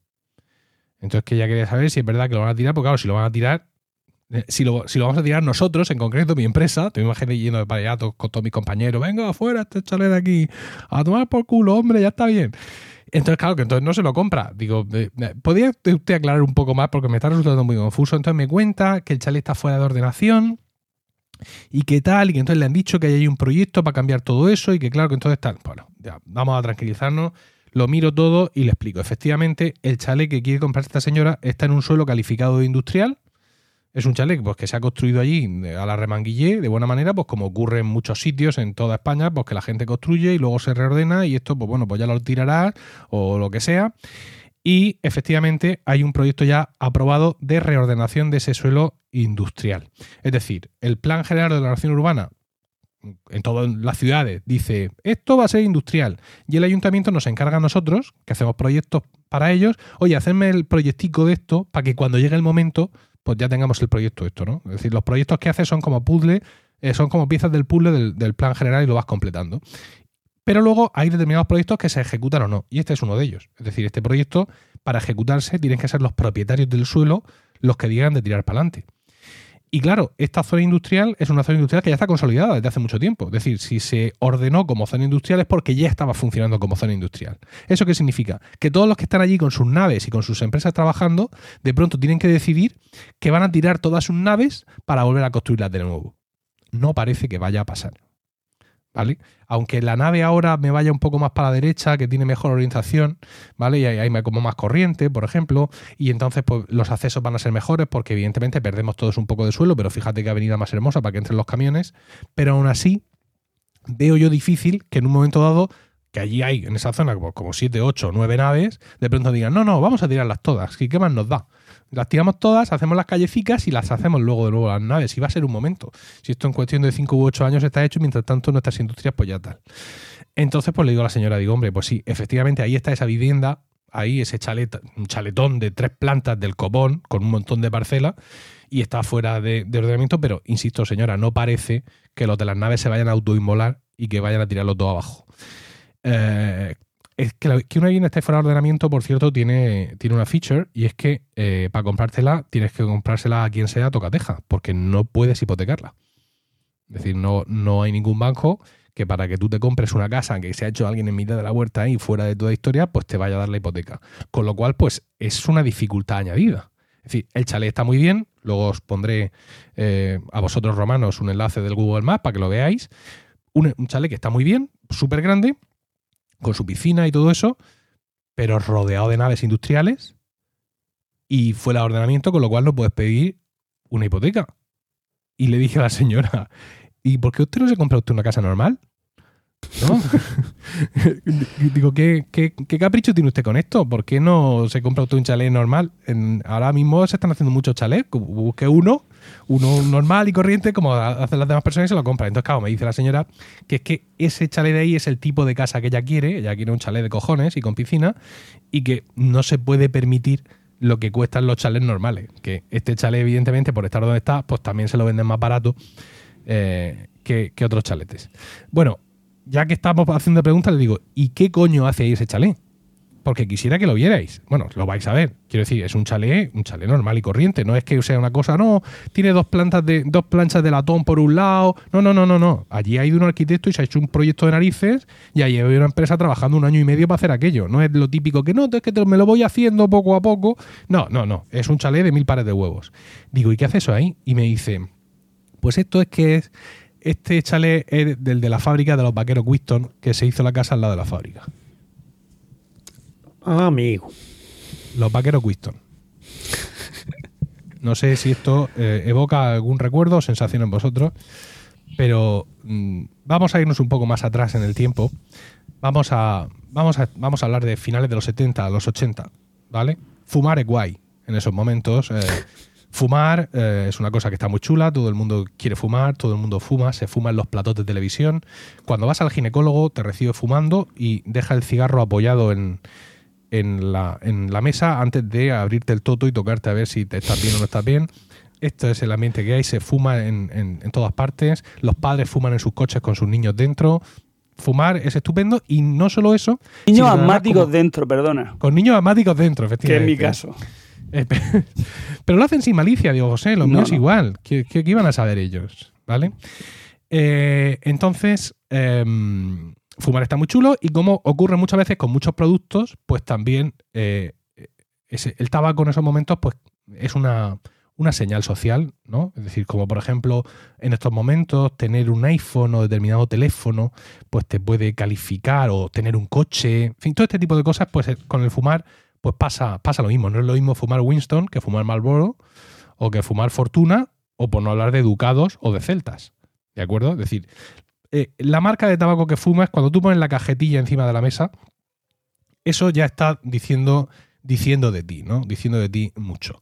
Con lo cual, pues las marcas empiezan a sacar rédito de todo esto, ¿no? Y aparte de los anuncios maravillosos en los que nos llaman a ese estilo de vida, ¿no? El fuma, el, el- el vaquero del Malboro, ¿no? Un tío ahí aguerrido, subido en su caballo, dale que te pego, y tú dices, no, no, yo quiero ser como ese señor, aunque esté yo aquí en Argamasilla de Alba, pero yo quiero mm, llevar las reses, como, como está haciendo este hombre. ¿Puedo, ¿puedo añadir un jingle, por favor? Añade, añade, añade. Ve por favor. donde el sabor te lleva, ven con Lucky Strike. Perfecto, gracias. Joder, lo hubiéramos puesto. si lo hubieras advertido antes, claro, también tenías que haber sabido que yo iba a hablar de esto. Claro. Pero bueno, el caso es que, insisto, las marcas dicen, venga, vamos para adelante a muerte con todo esto. Literalmente lo de a muerte. Eh, vamos a fabricar merchandising, vamos a hacer de todo y la gente está a tope. La gente está a tope, por ejemplo, con la ropa de Malboro, que es la que yo recuerdo, por ejemplo, de, de mi casa, porque mi padre fumaba Malboro. Malboro hace camisetas, Malboro hace toallas para la playa, eh, Malboro hace irónicamente ropa deportiva también, eh, hacen frisbees de estos para tirar, lo de que pones en el coche para que el sol no te dé, todo esto los de Asturias, por ejemplo, no saben lo de poner en el, en el coche para lo del sol, esto no lo, no lo conocen, ya que estamos metiéndonos con ellos, pues... eh, que te he dicho y- que me gusta mucho Asturias, ¿eh? Que sí, que sí. con Asturias. tú vaca- tú vacaciones en Asturias, puede ser, yo lo Mm, recuerdo esto. Cuando me dejan. Solo he ido Cuando tres o cuatro veces. Pero yo, Solo tres o cuatro veces. yo me quiero comprar una casa allí y vivir allí en en verano. Asturias. Sí. Hacer de madrileño allí en Asturias. Eh, Con cierta hostilidad, a lo mejor, por parte de tus vecinos que hayan escuchado el capítulo Pero este si diciendo yo que no, yo aquí solo- solo hay dos vacas y una roca, pero bien Pero que te vienes. ver, en- Yo sé. No, en aquella época no se le podía sacar partido, pero ahora mm, yo amo Asturias, ya te lo he dicho. Amo Asturias. No, yo he de decir también que me encanta Asturias. Yo he ido dos veces en unos viajes que hacíamos con mis suegros hace unos años en verano. Un año fue el viaje a Asturias y otro año fue el viaje a Galicia, pero estábamos hospedados en Asturias. Asturias, la digo. Galicia no me gusta. Me gusta Asturias. Pues vamos, vamos a dejarlo, Diego. Vamos a intentar, vamos a intentar terminar este Carmela. como, como podamos. ¿Qué? Bueno, el caso, eh, eh, habla de la ropa de Malboro. Me, me recordaba a mi padre que la gente, o sea, en tú, mm, si compras tres cartones de Malboro te damos una camiseta y la gente compraba seis. O sea, mm, a tope con esto, ¿no? Y eh, empiezan a fabricar, pues ya te digo, ropa y todo ese tipo de historias. Y tenemos en Murcia, tenemos en Murcia a José Antonio Macanás, que eh, había levantado de la nada un negocio textil que estaba resultando muy próspero. Es decir, había el- no, es, no era un, digamos, un negocio familiar, sino que era pues su propio emprendedurismo y tenía pues su fábrica donde fabricaba ropa y diversos tipos de, de historias. No es, el- no es la única fábrica textil importante o, o de determinado tipo de ropa en, en Murcia. Mm, Quizá haya más, pero yo ahora mismo me viene a la cabeza Liwe, escrito sí. L-I-W-E, que estos están o estaban Puente Tocino. Estos son los de José Pardo Tocino. Cano. Efectivamente, José Par- la familia Pardo, eh, de la cual le, suena mucho a Paco José Pardo, que fue un presidente mucho tiempo del, Real Murcia, ¿no? Y Ligüe, por ejemplo, eh, es una fábrica, aunque la producción en sí ya está externalizada a otros sitios donde la gente cobra menos y tiene menos eh, garantías laborales, eh, pero la fábrica estuvo muchísimo tiempo funcionando, los, los- los vaqueros salían de aquí de Murcia y pues tiene un, un chingo de marcas, como por ejemplo Uniform, James Dean, Inside, Pepe Pardo, ¿vale? Cuando, cuando tú ves la marca Pepe Pardo, wow, qué marca más chula. No, es, el Pepe Pardo, el presidente de Murcia. Eh, sólido también, ¿vale? Y creo recordar la primera empresa murciana en cotizar en bolsa. O sea que poca broma con, con Ligüe. Bueno, insisto, es un momento donde también José Antonio Macanás pues tiene su propia, su propia empresa y está pues, fabricando ropa y todo este tipo de historias y muy bien. Y en un momento dado, mm, José Antonio piensa que con todo este rollo del tabaco, que lo mismo es una buena idea crear una línea de pantalones vaqueros de la marca Winston. ¿Vale? Es decir, donde la, etiqueta, o sea, no solo en la marca, sino la etiqueta del vaquero, ya sabéis, esa etiqueta marrón que hay en la parte de atrás, ¿no? Sobre la nalga derecha, sobre la nalga izquierda en países de la Commonwealth, eh, sea pues la etiqueta de Winston, es decir, el, mismo logo de Winston que ahora todo el mundo está recordando, ¿de acuerdo? Y dice José Antonio pues esto yo pienso que aquí hay un ganar de dinero. Y eh, alegremente una mañana, silbando una alegre canción, seguramente, no sé, el himno a Murcia o, o- o la parranda, que son cosas distintas, esto, esta desambiguación la haremos otro día, se va al registro de patentes y marcas de España y descubre que Winston no está registrada en España. Pero no es que no está registrada para ropa, es que no está registrada. ¿Vale? Y aquí es donde empieza ya, digamos, la parte, mm, la parte nebulosa de mi historia, ¿no? Porque no he podido encontrar fuentes. Las fuentes que, he encontrado son fuentes de fuentes y no realmente yo pensaba que mi fuente lo tenía todo esto más claro. Luego yo he hecho unas búsquedas donde he encontrado poco o menos y bueno. No voy a decir que nunca Winston estuviera registrada en España, pero cuando José Antonio Macana se va al registro, esa patente o no existe o ha expirado. Estamos hablando de España, ¿de acuerdo? No un registro de marca a nivel europeo, que luego la legislación ha avanzado en otra dirección, pero en ese momento, cuando este hombre se va al registro a ver si puede registrar sus vaqueros, ve que puede registrar los vaqueros, el tabaco, los frisbees, las camisetas, los parasoles y todo lo que se le ocurra a él registrar. Y evidentemente lo hace. Registra la marca Winston para toda España, pues en todo lo que en ese momento le dejaron registrar allí, en el formulario V60, poniendo X con el boli, tin, tin, tin, tin, tin, tin, tin, tin, tin, tin, tin, para abajo. Eh, y lo que ocurre a partir de aquí ya es como mucha especulación, ¿no? Porque si yo hago búsquedas, pues puedo ver como que hay muchas disputas por el tema de la marca, eh, hay como registros en el registro de patentes y marcas, parece que hay como oposición por parte de la marca, pero luego no parece tener claro, luego hay un recurso que luego gana, pierde, pero la realidad, la realidad es que eh, en los 90 todavía José Antonio Macanás cobraba anualmente un importe de Winston importantísimo, hablamos más o menos de unos 30 millones de pesetas anuales, eh, por usos de la marca. Ignoro el concepto. O sea, realmente no sé el acuerdo al que él pudo llegar, si él llegó a tener registrada la marca a su nombre o no, si finalmente desistió y dejó que Winston la registrara, pero a cambio de un acuerdo de un pago diferido como el de Bárcenas en el tiempo, etcétera. No sé cómo fue. Las posibilidades, pues, por ejemplo, que él mantuviera el registro, dijera, no, no, yo para adelante, a mí la registro y a tomar por saco, y que Winston le pagara ese dinero por poder usar su propia marca para vender su propio tabaco, ¿vale? Esto molaría mucho. Y algunos otros productos de merchandising, aunque eh, José Antonio Macanás explotaba la ropa, esto es, seguro. Es decir, los pantalones Winston, que lo mismo mm, usa todavía vuestro padre para, la huerta, por ejemplo, si soy murciano, esos, son, esos han salido de aquí, ¿vale? Eh, otra posibilidad, pues que mm, renunciara, eh, digamos, en todo ese pleito, en todo ese follón de- del registro y tal, pues él renunciara a cambio de, sea, re- renunciara a seguir poniendo recursos porque tendría buena buena, a cambio de pues todo ese dinero y de tal, o que incluso en un momento dado, pues con la marca ya registrada, pues se la vendiera a Winston, asegurándose, como digo, eh, un pago diferido en el tiempo y manteniendo, eso sí, los derechos sobre, sobre la ropa. Eh, Winston, como, como empresa matriz en Estados Unidos, eh, dio muchísimas vueltas, fue vendida, comprada, en fin. Ahora mismo los derechos del, tabaco Winston y el fabricante de Winston, que, que podéis ver en, en el- en un estanco si os acercáis a echar la, la primitiva o, o cualquier otro tipo de lotería, mm, porque a fumar evidentemente no vais a ir, esos son de una empresa finalmente japonesa que se llama Japan Tobacco y que son los que ahora mismo ostentan la titularidad de la marca Winston en, en España.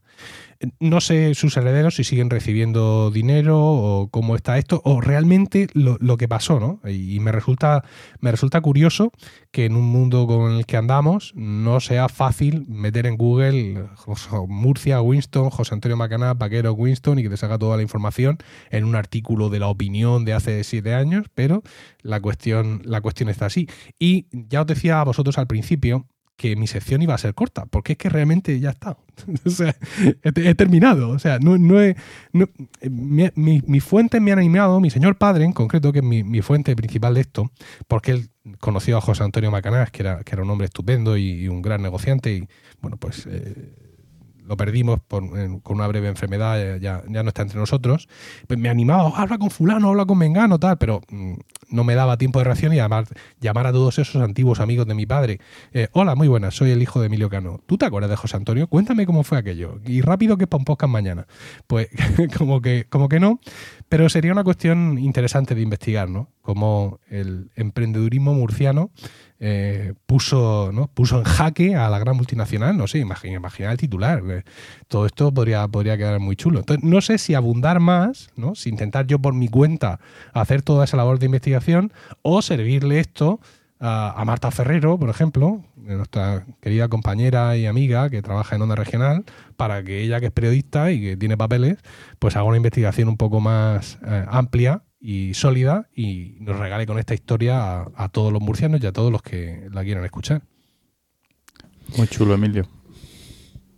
No, Oye, no, si no quieres hacer un- una segunda parte del podcast, igual que de Diego, ¿eh? Con- ya hablando con todos los amigos de tu padre, quién sabe, tampoco estaría mal. No teníais idea de esto, vosotros. Absoluto. Yo, Vaquero No, Winston mínimo. sí he visto alguna vez, pero vamos. Yo también. Nunca me había preguntado por qué los vaqueros tenían la marca, la misma marca que el tabaco. Yo, pues, Pero Winston, Winston, Winston Churchill es un nombre de propio de, de- de un señor, ¿por, por qué Sí. no? De todas formas, tú has dicho que una segunda parte, en mi caso, no. Eso va para tercera y cuarta. O sea, yo eso es una serie de tres o no. cuatro, ¿eh? Ya te aviso. Que esto es muy largo. sí, no. Camino muy largo. Mejor, mejor, mejor. Bueno, pues eh, este hombre además se hizo ya, como digo, el chalet al lado de la nave, para, para no que moverse mucho. Y ese chalet está en venta, aunque fuera de ordenación, que también hay que decirlo.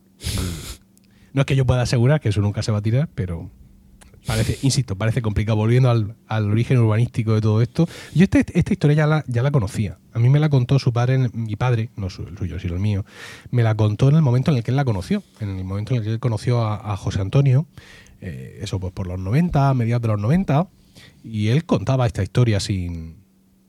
O sea, que no es que sea un secreto, no, no, no.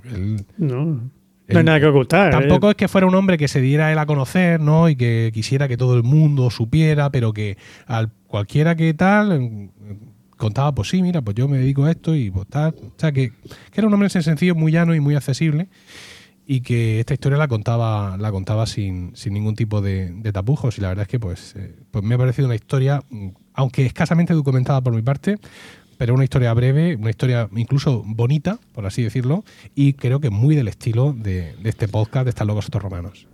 Y en cualquier caso, desde aquí eh, animamos a la señora que se compre el chalet y cuando lo Sí. tenga acondicionado, que, pues, que organice ahí una barbacoa o algo que Una soirée, ¿no? exactamente y que podamos ahí charlar sobre, sobre todo esto. el, el negocio ya no debe estar en, en- en- en marcha. Es decir, el negocio textil de este hombre, porque las naves que hay al lado no hay ninguna de las que están en activo que tenga así logotipos. De, de hecho, son empresas que se dedican a otras cosas. Y la que yo creo que era la suya, se ve incluso en Google Street, este view, se ve incluso la nave vacía por dentro. O sea que pues lo mismo pues sus herederos, sus hijos, o si los tuvo o lo que sea, pues dijeron, pues mira, no queremos fabricar ya ni pantalones, ni, ni polos, ni sudaderas, ni sudaderas con capucha tampoco, yo sé, ni ningún siquiera. tipo de, de- de- de historia de estas. Así mal. que, bueno, en cualquier caso eso, que ahí queda, y, y sigue, sigue funcionando, ¿eh? quiero decir que ellos no, no consiguieron ninguna historia con marcas, pero es una empresa muy pujante que sigue y con marcas y creciendo y con presencia en muchos mercados y, y todo ese tipo de, de historia. Los herederos de, de la familia Pardo, explotando a, niños en Bangladesh, ¿no? Para que hagan sus No, en y Bangladesh sus no cosas. era, era en otro sitio, pero sí, sí.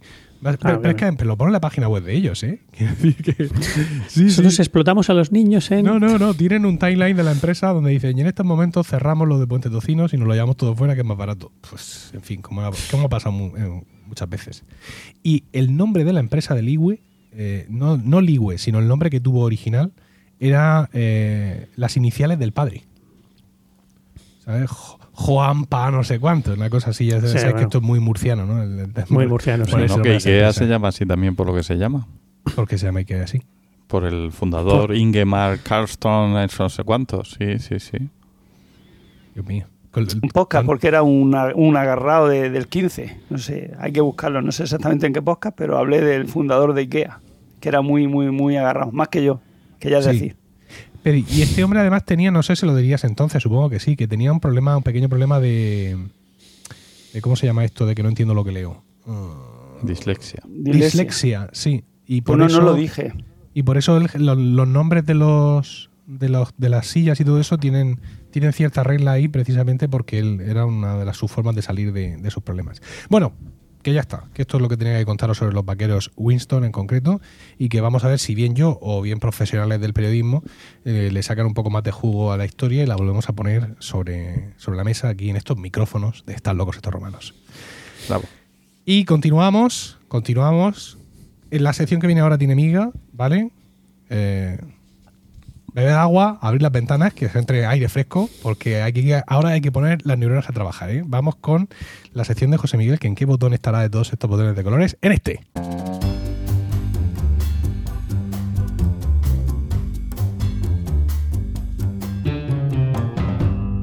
A ver, José Miguel, yo tengo aquí al lado abierto ya el procesador de textos que uso y estoy listo para tomar notas porque ya anticipo que mm, me cuesta mucho entender eh, el tema del cual nos vas a hablar y espero Bueno. que tú que eres muy didáctico nos arrojes eh, luz, eh, luz tremenda sobre todo este asunto. Bueno, tampoco, no, no, no os preocupéis porque tampoco mm, pretendo dar muchos detalles técnicos que mm, tampoco conozco yo. Así que me, me voy a quedar en, la, en, en el tema más filosófico del asunto, digamos. ¿no? Pero bueno, vamos a, a empezar por el principio. Y el principio nos lleva al 1 de mayo de 2007. Eh, pues en esta fecha un señor de, Carolina del Sur, llamado Mike Winkelmann, pues publicó, es un artista, un artista digital concretamente, ¿vale? Pues publicó una de sus, un, dibujico, pues una cosa que hacía él con el ordenador, eh, mira qué cosa más, más mona, y lo publicó pues en su, en su Instagram, no sé si existía Instagram en el 2007, eh, seguramente no, pues en su página web, donde sea, lo, lo publicó, ¿no? Y a partir de ese día, todos los días, durante los últimos 13 años y medio, ha seguido haciendo lo mismo. ¿Vale? Ha ido, pues, se dedicaba a su. Durante un par de horitas al día, hacía una creación estupenda que podía ser. Eh, lo podemos ver en su, en su página web, porque este señor se llama Beeple para la- en el. En el, en el su nombre artístico, digamos, ¿no? Eh, pues son dibujicos, pues, de- de- tiene hace composiciones con, con Buzz Lightyear o con Bart Simpson o bueno, con personajes que él se, que se inventa. Dice, luego viendo entrevistas que ha ido haciendo, pues dice que tiene un, un banco de imágenes grandísimo y que pues se coge sus programicas y empieza a hacer ahí las composiciones y pues en un par de horas tiene hecho uno de estos de estos de estas creaciones, ¿vale? El caso es que pues en 13 años y medio le ha dado tiempo a hacer 5000, ¿vale? Son 5000 5000 de estos de estos trabajos. Y entonces con esos 5000 dibujos, con esas 5000 creaciones, lo que ha hecho ha sido un collage, o sea, ha juntado todo en un único gran trabajo y esta obra, que, se, que le puso por título, eh, ¿cómo era? Todos los días, los primeros 5.000 días, pues se subastó el pasado 11 de marzo en Christie's. Claro, dices, como. Y alcanzó el mm, precio de mm, algo más de 69 millones de dólares. Por ponernos un poco en perspectiva, el, el, el Van Gogh que más caro ha costado se, se pagaron, que fue el, el retrato del doctor Gachet, se, se subastó por 82 millones y medio. ¿Vale? Esto es un poquito menos, un poquito menos de, de lo que de lo que se pagó por aquel por ese banco. Claro. Mm, pero entonces, ¿qué es lo que se ha llevado el, señor que ha, que ha pagado estos 69 millones de dólares? Se ha llevado 5.000, las 5.000 obras ahí eh, impresas en un, papel o en, un álbum, algo así. No, no, no es eso lo que, se, lo que se ha llevado. Lo que se ha llevado es lo que se llama un NFT o Non-Fungible Token. ¿Y eso qué es? Pues así, para que lo entendamos, es fácilmente pues, una especie de certificado digital, ¿vale? Como el que utilizamos para presentar la declaración de la renta, ¿no? O bueno, más bien lo que, firm- lo, lo que firmamos con ese, con ese certificado digital, que, que dice, que garantiza que esa obra, eso que has comprado tú, es la original, es la que creó el señor Mike Winkelmann y que además es tuya.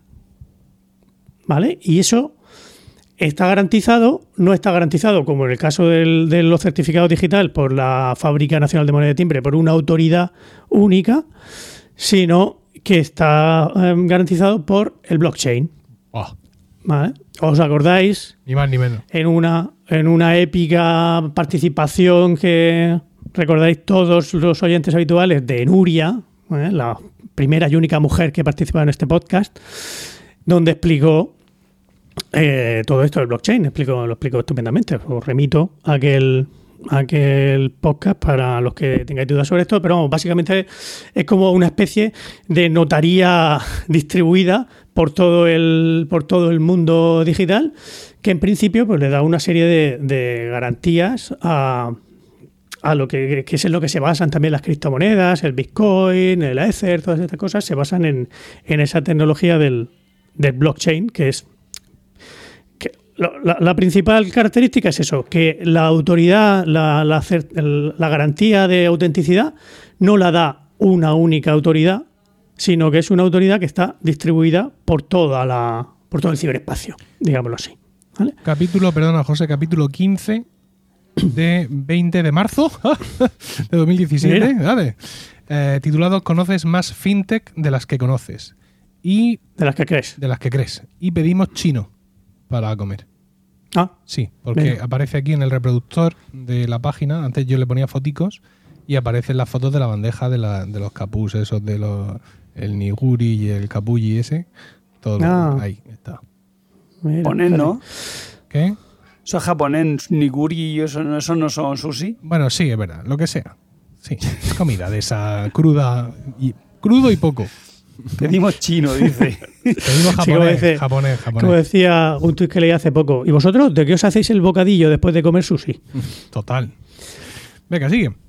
Bueno, eh, a lo que iba. Que. Por eso, este, este señor, anónimo, por supuesto, que ha pagado los 69 millones de dólares, ni siquiera eh, tiene los derechos de reproducción de esa obra ni nada por el estilo. No es que digas tú, no, que ahora cada vez que alguien quiera utilizarla, mm, poner una imagen de, de- esa obra de, de, Beeple, tiene que pagarle unos royalties al que. No, no, no. Se ha comprado, mm, pues eso, el decir, oye, yo soy el que tiene la primera obra de la, primera reproducción, el original, el que es, es mío. Pues oye, como el que tiene un pañuelo, un Kleenex con los mocos de Cristiano Ronaldo, pues estos son, es, es- es mío. Pues esa, esa, eh, esa exclusividad, ¿no? Al final es lo que muchas veces buscamos para. el- le damos valor en esta sociedad nuestra tan maravillosa. Otra, otra, otro NFT que ha sido bastante, bastante famoso últimamente, pues el, el primer tweet que se, que, bueno, que escribió Jack Dorsey, el creador de Twitter, allá por, por, por marzo también, pues de- del- del 2006, pues también lo ha subastado hace poco, lo va a subastar. Y el, el- el que gane, el que, el que lo compre, pues eso, ¿qué tiene? Tiene eh, la felicidad, la- el orgullo de poder decir, no, no, el primer tweet de Twitter es mío, es este, y yo tengo aquí un certificado que dice que esto es mío. O sea, ¿que esto para qué sirve? Pues básicamente es un tema de coleccionismo, ¿vale? Es un tema de, pues eso, de, orgullo de decir que, que- las cosas son mías. Eh, claro, si pusiéramos la analogía con el, con el arte, con el, con el arte de verdad, ¿no?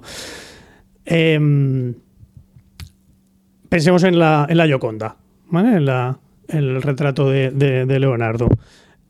¿Cuántas copias de la Gioconda hay en el mundo actualmente? Pues probablemente, o sea, así, cutres habrá millones. Buenas habrá cientos o, o- o miles incluso, ¿no?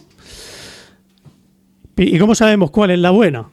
¿Cuál es la, cuál es la Gioconda buena? ¿Cuál es la original? Bueno, pues lo sabemos pues, porque es la que está en el Louvre, porque es la que nos, nos lo garantizan los expertos en arte, nos dicen, no, esta es, pues, esta es la que realmente pintó Leonardo, porque tal, porque cual, porque bueno, Bueno. por los pruebas de, de carbono 14. Se comenta que Bueno, no fue Leonardo, que fue un discípulo y, y que la, yo, o sea, la Mona Lisa buena, la que pintó Leonardo, o sea, la señora buena que pintó Leonardo está en el Prado. Se comenta por ahí. Dicen, dicen bueno, pues, algunos. A, a ver, acaba de decir José Miguel que un señor se ha comprado un JPG por 68 millones. Vamos a no introducir más polémica en la sección, porque No, no. si no, no vamos a salir de aquí esta mañana. Es fantástico, o sea, me, me parece muy bien. O sea, que ni siquiera, ni siquiera con algo tan famoso como la Gioconda tenemos una garantía absoluta de cuál es el, de cuál es el original. ¿Sabes ¿vale? lo que sí es el original? La última cena de Tiziano, no, la boda de Caná de Tiziano, que está justo en la pared de enfrente de la Gioconda y nadie le hace caso. Está todo el mundo ahí avanzado encima de la Gioconda haciéndole fotos con, con cámaras yo. ínfimas y luego detrás tienes un, un- un cuadro que ocupa de, de abajo arriba, que yo creo que lo usaron como medida de ver, oye, ¿cómo vamos a hacer de alta en las salas? Pues me- mete este, este cuadro, ¿vale? Porque Tiene que caber esto este. tiene que caber. Ah, ven- oye, cojonudo, venga, te lo dejo hecho. Y ni Dios le hace caso. Ese sí es de Tiziano. Bueno, Yo tengo a gala perdón. haber ido al Louvre, no sé, dos, tres veces y no haber visto la Gioconda y no quererla ver. Porque eso es un cuadro de mierda. Pequeño, enmirriado y que tiene más fama de lo que se merece. Así de claro. Yo Creo no sabía, que, polémica. no sabía que. Yo entré ahí a lo mío, evidentemente, en el viaje de novios. Tenía un papel que hacer, lo, lo hicimos perfectamente. Nos abalanzamos con todos los demás, nos metimos allí. Y de pronto digo, coño, me giro y de pronto veo aquello allí. Digo, pero si está aquí esto. Pero ¿qué hace la gente? Que no digo yo que no haya que ver la Yoconda, ¿sabes? Pero. Estoy diciéndole a, a todos los japoneses, ¡Eh, oye, pero, eh, pero- eh! pero esto aquí, los japoneses no pasaban de mí, los japoneses y los de cualquier nacionalidad. ya ves. Ay. Bueno, que, que, no, que no es un cuadro que a mí me, me- me gusta especialmente. Sí, ¿eh? Lo he puesto de ejemplo, ejemplo como algo de que, que, pues eso, que hay que existen muchas copias y que, bueno, que en principio podíamos tener claro cuál era el original. Ahora dice Diego que no, pues mejor me lo pone. Ni siquiera con eso tenemos claro cuál es el original. Pero No he dicho Claro, que ahora no, he dicho que, que- se comenta que a lo mejor pudiera ser que lo hiciera un discípulo con la ayuda de Leonardo, que no se Sí, sabe, sí, no sí, está muy está claro. El caso es que con esta obra del señor, del señor Winkelmann, que ahora mismo si habéis estado buscando en, eh, si habéis buscado, eh, habéis tenido la curiosidad de buscar en Google el, su, el, título, pues ya tenéis una copia exacta, una copia bit a bit, eso es una, una reproducción exacta de lo que este señor ha pagado 69 millones de dólares, pero sin embargo no es el original. Claro, nadie podría distinguir entre lo que vosotros os sale en Google contra lo que contra la copia que tenga este señor que ha pagado 69 millones de dólares. Nadie podría distinguir uno del otro porque son, son idénticas, son los mismos ceros y los mismos unos. Pero sin embargo, él tiene un token, él tiene una certificación digital eh, garantizada por el blockchain que dice que la suya es la buena. ¿Vale? Esa es la, esa es la gracia de, de estas cosas. ¿Y, cuáles son las características de estos, de estos certificados? De estos. Bueno, pues eh, primero esa que estamos hablando, que es único. ¿vale? Ese NFT es único, no, puede, no se pueden hacer copias de ese NFT. Todo esto también lo garantiza el, el propio blockchain. La criptografía que está detrás de esa tecnología nos garantiza que no se pueden hacer, hacer copias de ese, de ese token. Otra característica de los NFT que son indivisibles.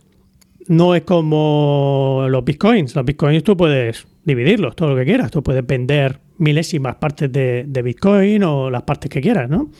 El, el NFT no, no se puede dividir. Tú tienes tu NFT y eso no, no puede. Venga, te voy a vender 2.500 de los 5.000 días. No. son, es, es tuyo y es, es indivisible. Luego ya tú puedes crearte una empresa, una sociedad anónima que sea la propietaria del, del, NFT y luego hacer acciones de la empresa. Eso ya es otra, otra historia. Pero lo que es el token en sí, tú no lo puedes, no lo puedes dividir. Son indestructibles. Esta es otra ventaja que tienen sobre, las, sobre los bitcoins. Eh, yo recuerdo en un capítulo hace no mucho, hablaba de, las mayores cagadas de la historia, hablaba de un señor que había perdido el password de su monedero digital y había perdido no sé qué millonada porque no, no podía recuperar el, los bitcoins que tenía dentro.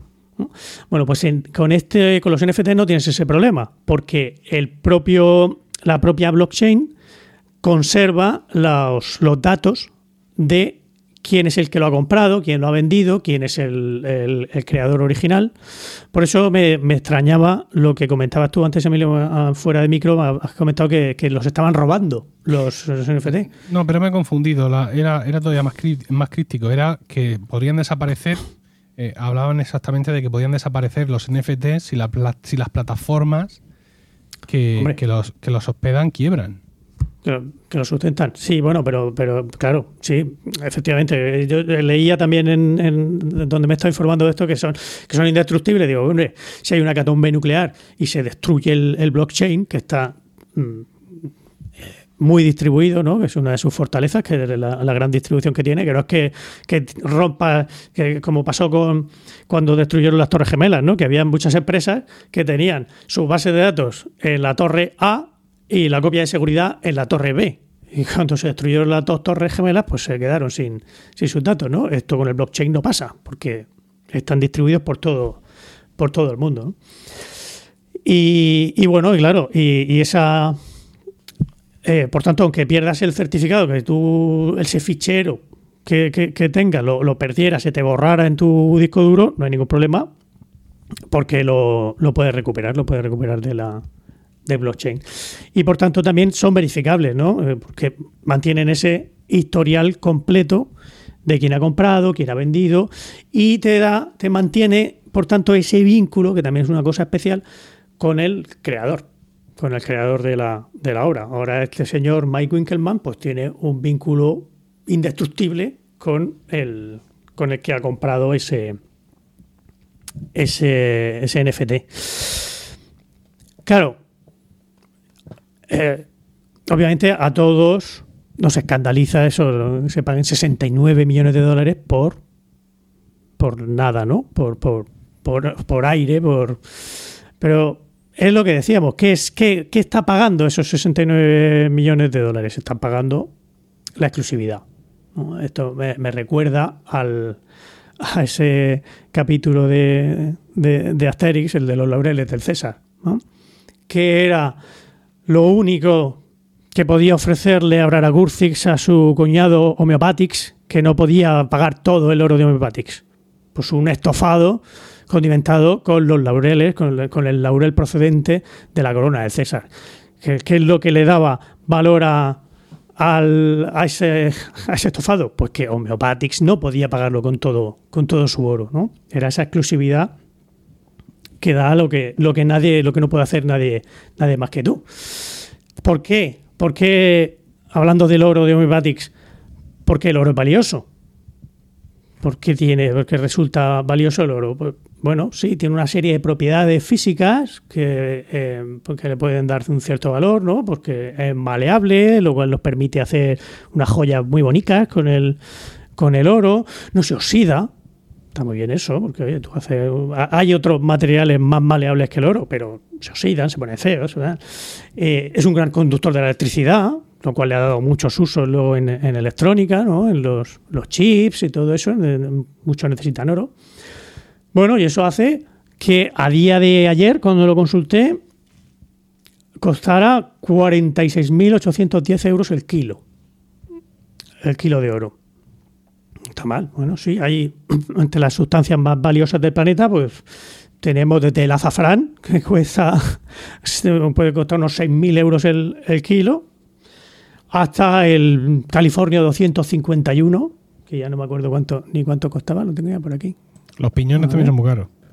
Los vinos son caros, sí. Sí, son caros el California cojones. 251 cuesta 25 millones de euros el gramo. ¿Vale? Es un, ¿Pero eso qué es? ¿El California ese Pues- qué? Pues un isótopo del, Ah. del California. Ah, ¿vale? Es que no es cualquier California, es el 251, que no se es un- encuentra es de una manera. cofradía de Cartagena también. Eso también, ya que, que- cada vez son más escasos los californios, pues cuestan. pues, Es que los marrajos los están eliminando. se, lo están, se lo están comiendo uno por uno.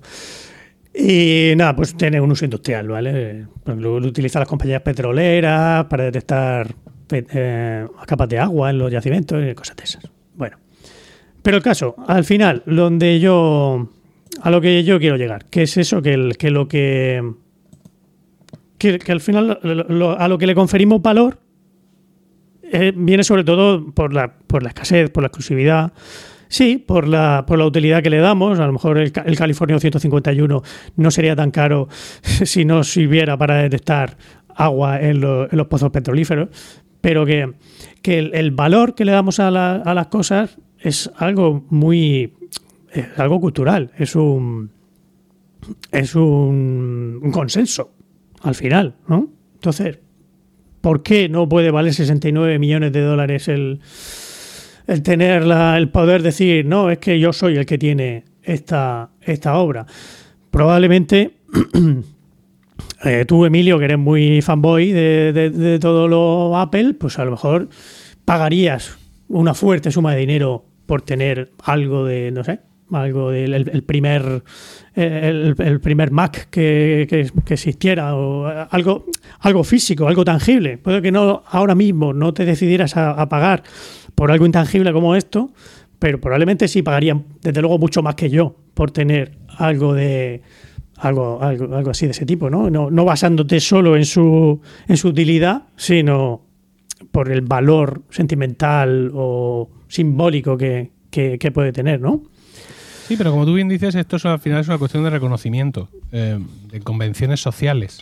Aparte de las Claro. virtudes que tenga el oro per se como material, pues el oro es relativamente escaso, el, el oro de tiempo inmemorial, por los motivos que sean, es patrón económico, se ha, se ha usado durante mucho tiempo como respaldo de, de las monedas oficiales de los países. Claro, Eh, pero todo eso ha sido consenso. sí. ¿Por qué oro? el- Bueno, el- y, y- y por, y por qué, ¿y por qué no? Ya a esa pregunta se, se respondió, pues no usamos el oro, a tomar por culo. Usamos... Claro. eh, luego, por ejemplo, el tema que dices de- del, del primer Mac. No el primer Mac, pero sí el, el primer Apple, el primer ordenador Apple, eh, que eran ordenadores como los que se hacían entonces. O sea, era la, la placa, la placa lógica.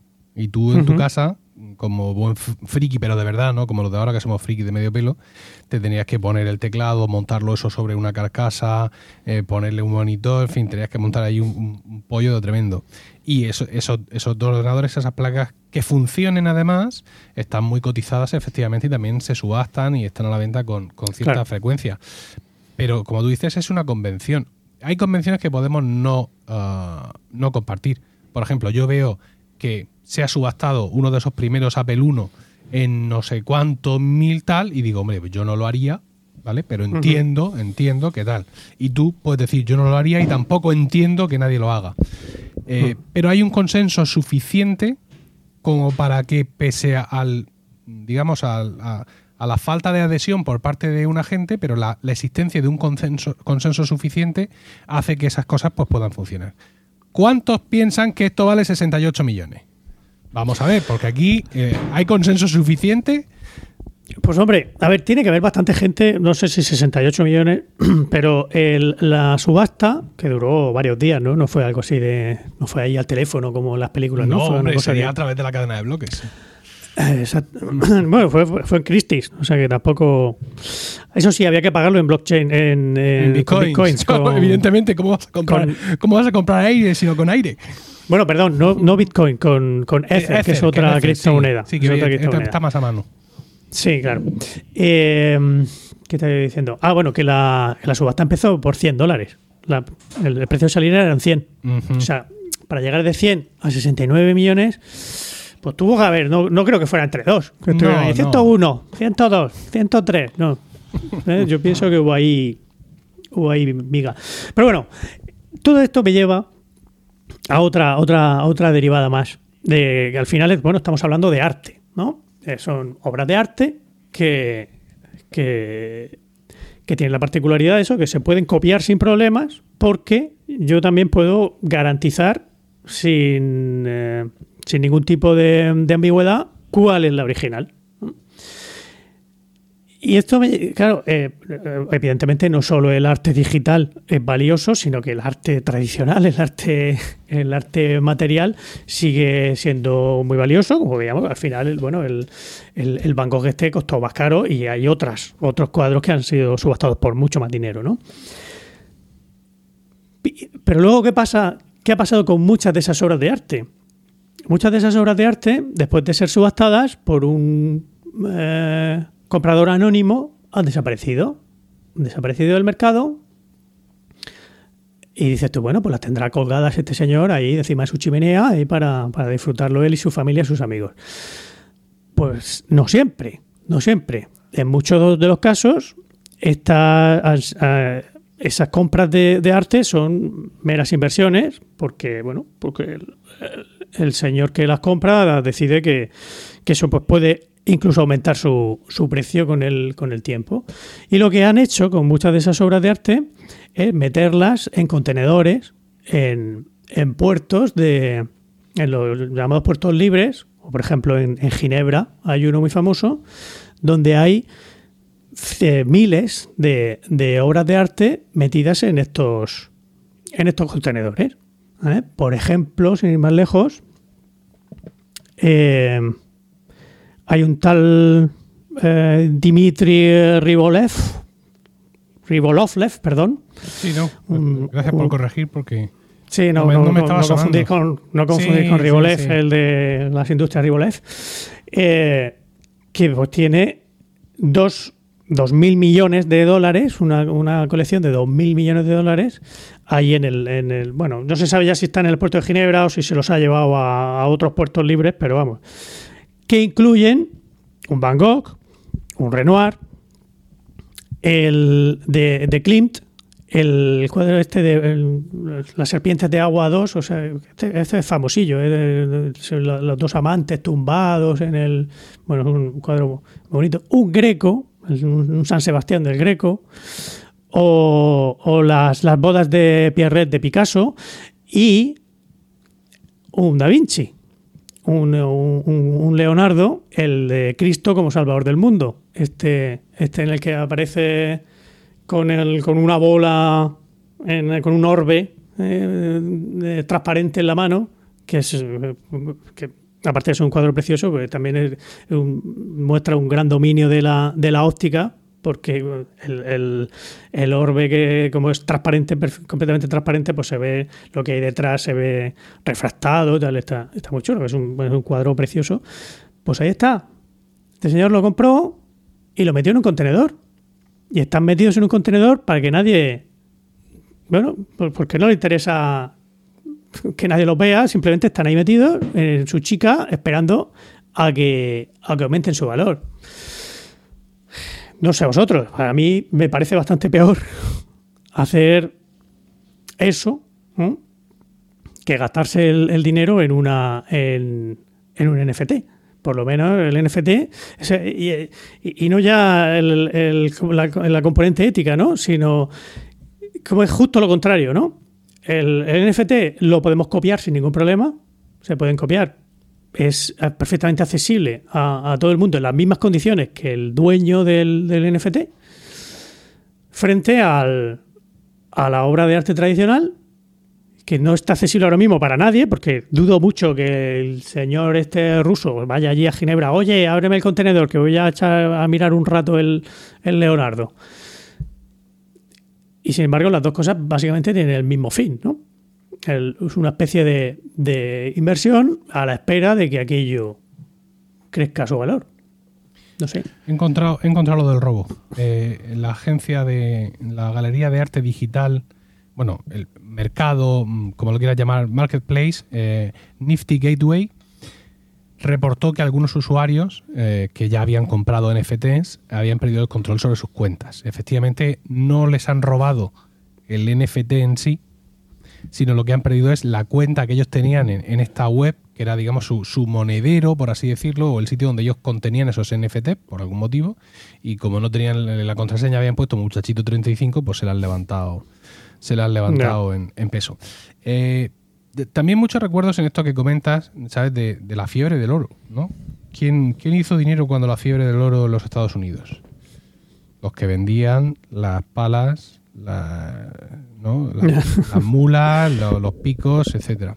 El otro día eh, estaba siguiendo una serie de tweets al respecto de todo esto y otro podcaster de tecnología que es muy, muy escéptico con este tipo de cosas, eh, citando, por cierto, la noticia esta de los robos, me decía que si queríamos perder un poco de dinero de forma absurda comprándole ese tweet, ese tweet en el que él eh, reportaba la noticia. Entonces dije, pues voy a comprarle el tweet por hacer la broma. Eh, seguí la pista de todo, mm, tuve que crearme varias cuentas, le, ofrecí, bueno, porque por supuesto era una buja, le ofrecí 5 dólares eh, americanos eh, por, la puja, esta puja se hacía en, en Ether, y pues esto me, me, llevó a instalarme un plugin muy poco confiable que se llama Metamask, que al parecer es el que a través del cual yo puedo tener el monedero digital de los tokens digitales que yo voy a comprar. Bueno, el caso es que llegué hasta el final del todo y eh, para poder convertir esos 5 dólares que yo ofrecía en Ether, porque la buja había que hacerla en Ether, en concreto 0,0028 Ethers, al final la fiesta a mí me costaba 25 dólares. Por las comisiones de, de, las plataformas, de no sé cuánto, de esta parte, de la otra, de la, de Entonces, efectivamente, y como bien decía este mismo podcaster, Alex Barredo, decía que, yo entiendo tu optimismo, tu optimismo tecnológico, ¿no? Pero decía Alex Barredo en un tweet que el NFT es nerds estafando a otros nerds. Sí, sí, sí. No, a ver, si yo no pienso comprar, gastarme ni un duro en estas cosas. Pero es simplemente yéndome al, al, origen, ¿no? quitando lo accesorio y quedándonos con la, con la idea platónica que subyace en, en, cada una de las dos aproximaciones, que no son tan distintas al final, ¿no? Es a donde quiero llegar. ¿Vas a decir algo, Paco? Em, em, bueno, eh, sí, estaba pensando que, en realidad tú dices que, bueno, que, un factor aquí es el, orgullo de ser el primer poseedor o, de, o el poseedor original. Claro, en el momento que la obra se puede replicar eh, hasta el infinito, ya el tener el original como tal no tiene mucho sentido, pero un certificado que diga este es el original es lo único que puede, que puede darle un valor. Pero en realidad la persona que compra esto no está pensando, creo yo, en el orgullo, sino está pensando en por cuánto, cuánto le voy a sacar después. Exacto. esto es simplemente es la, la degeneración ya de la, del mercado del arte, en el que, bueno, cuando tú compras y vendes un Van Gogh, digamos que hay un valor en la obra que, es más o menos objetivo, ¿no? Pero aquí ya no, la obra no interesa en absoluto, es... Claro, claro, pero, eh, pero es igual, lo, pasa lo mismo que, cuando te compras el Van Gogh para meterlo en un contenedor. Al final, bueno... Pues, sí, bueno, evidentemente, claro, esa también es la degeneración ¿no? del mercado del arte, pero, pero, que, pero aquí ya es que incluso es que da igual, o sea, si... Eh, lo del tweet, ¿no? ¿Qué sentido tiene eso? Hmm. Un tweet, el primer tweet, o sea, eso no es arte, evidentemente, ¿no? Aquí ya se han difuminado todas las líneas y simplemente se trata de... Es, es coleccionismo, más que arte es coleccionismo. Pues ya está. José. Sí, yo no tengo nada más que añadir. Espera, Diego, José está hablando con el micro silenciado. está hablándole... Viendo al tema de lo material y inmaterial, a mí me surge una duda, por ejemplo, lo de las reconstrucciones. Por ejemplo, yo la Frauenkirche de, de Dresde fue demolida en la iglesia, digamos, más eh, icónica de, la ciudad de Dresde y fue demolida por, por las bombas inglesas en, la Segunda Guerra Mundial y la reconstruyeron desde cero. Solo quedan, porque hasta las piedras fueron demolidas, la, reconstruyeron tal cual era. Solo que ahora se ve nueva, o sea, con los colores del barroco, con todo del barroco solo se ven algunas piedras negras que son piedras originales, el resto son piedras mm, reconstruidas. Tú dices, bueno, pero ¿esa iglesia es la iglesia o es una nueva iglesia. Pues yo vino que es la iglesia, es reconstruida, pero es la iglesia porque, porque al fin y al cabo, ¿qué valor tiene la piedra? Lo que tiene valor es la, eh, la construcción en sí, o sea, el, el, el, no el estilo, es que no me sale la palabra, la, arquitectura, arquitectura o sea, el, el hacerlo así, el que se le ocurriera hacerlo de esa, de esa forma.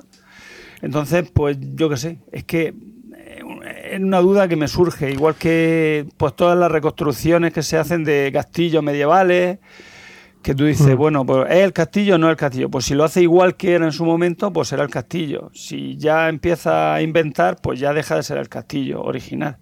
Original copia es la duda que me surge también dentro del arte. ¿Se va a incendiar el Romea dentro de poco? Pregunto yo. ¿Por qué? Ya va tocando, ¿no? No, porque hay, hay una butaca que no se ocupa nunca en el Romea.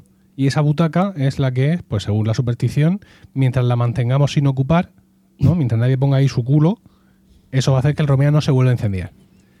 Claro. Pero la están restaurando. Porque también a base de no sentarse. Entonces, claro, si la restauran mucho, va a ser la misma butaca, se le va a prender un mito aquello. Madre mía.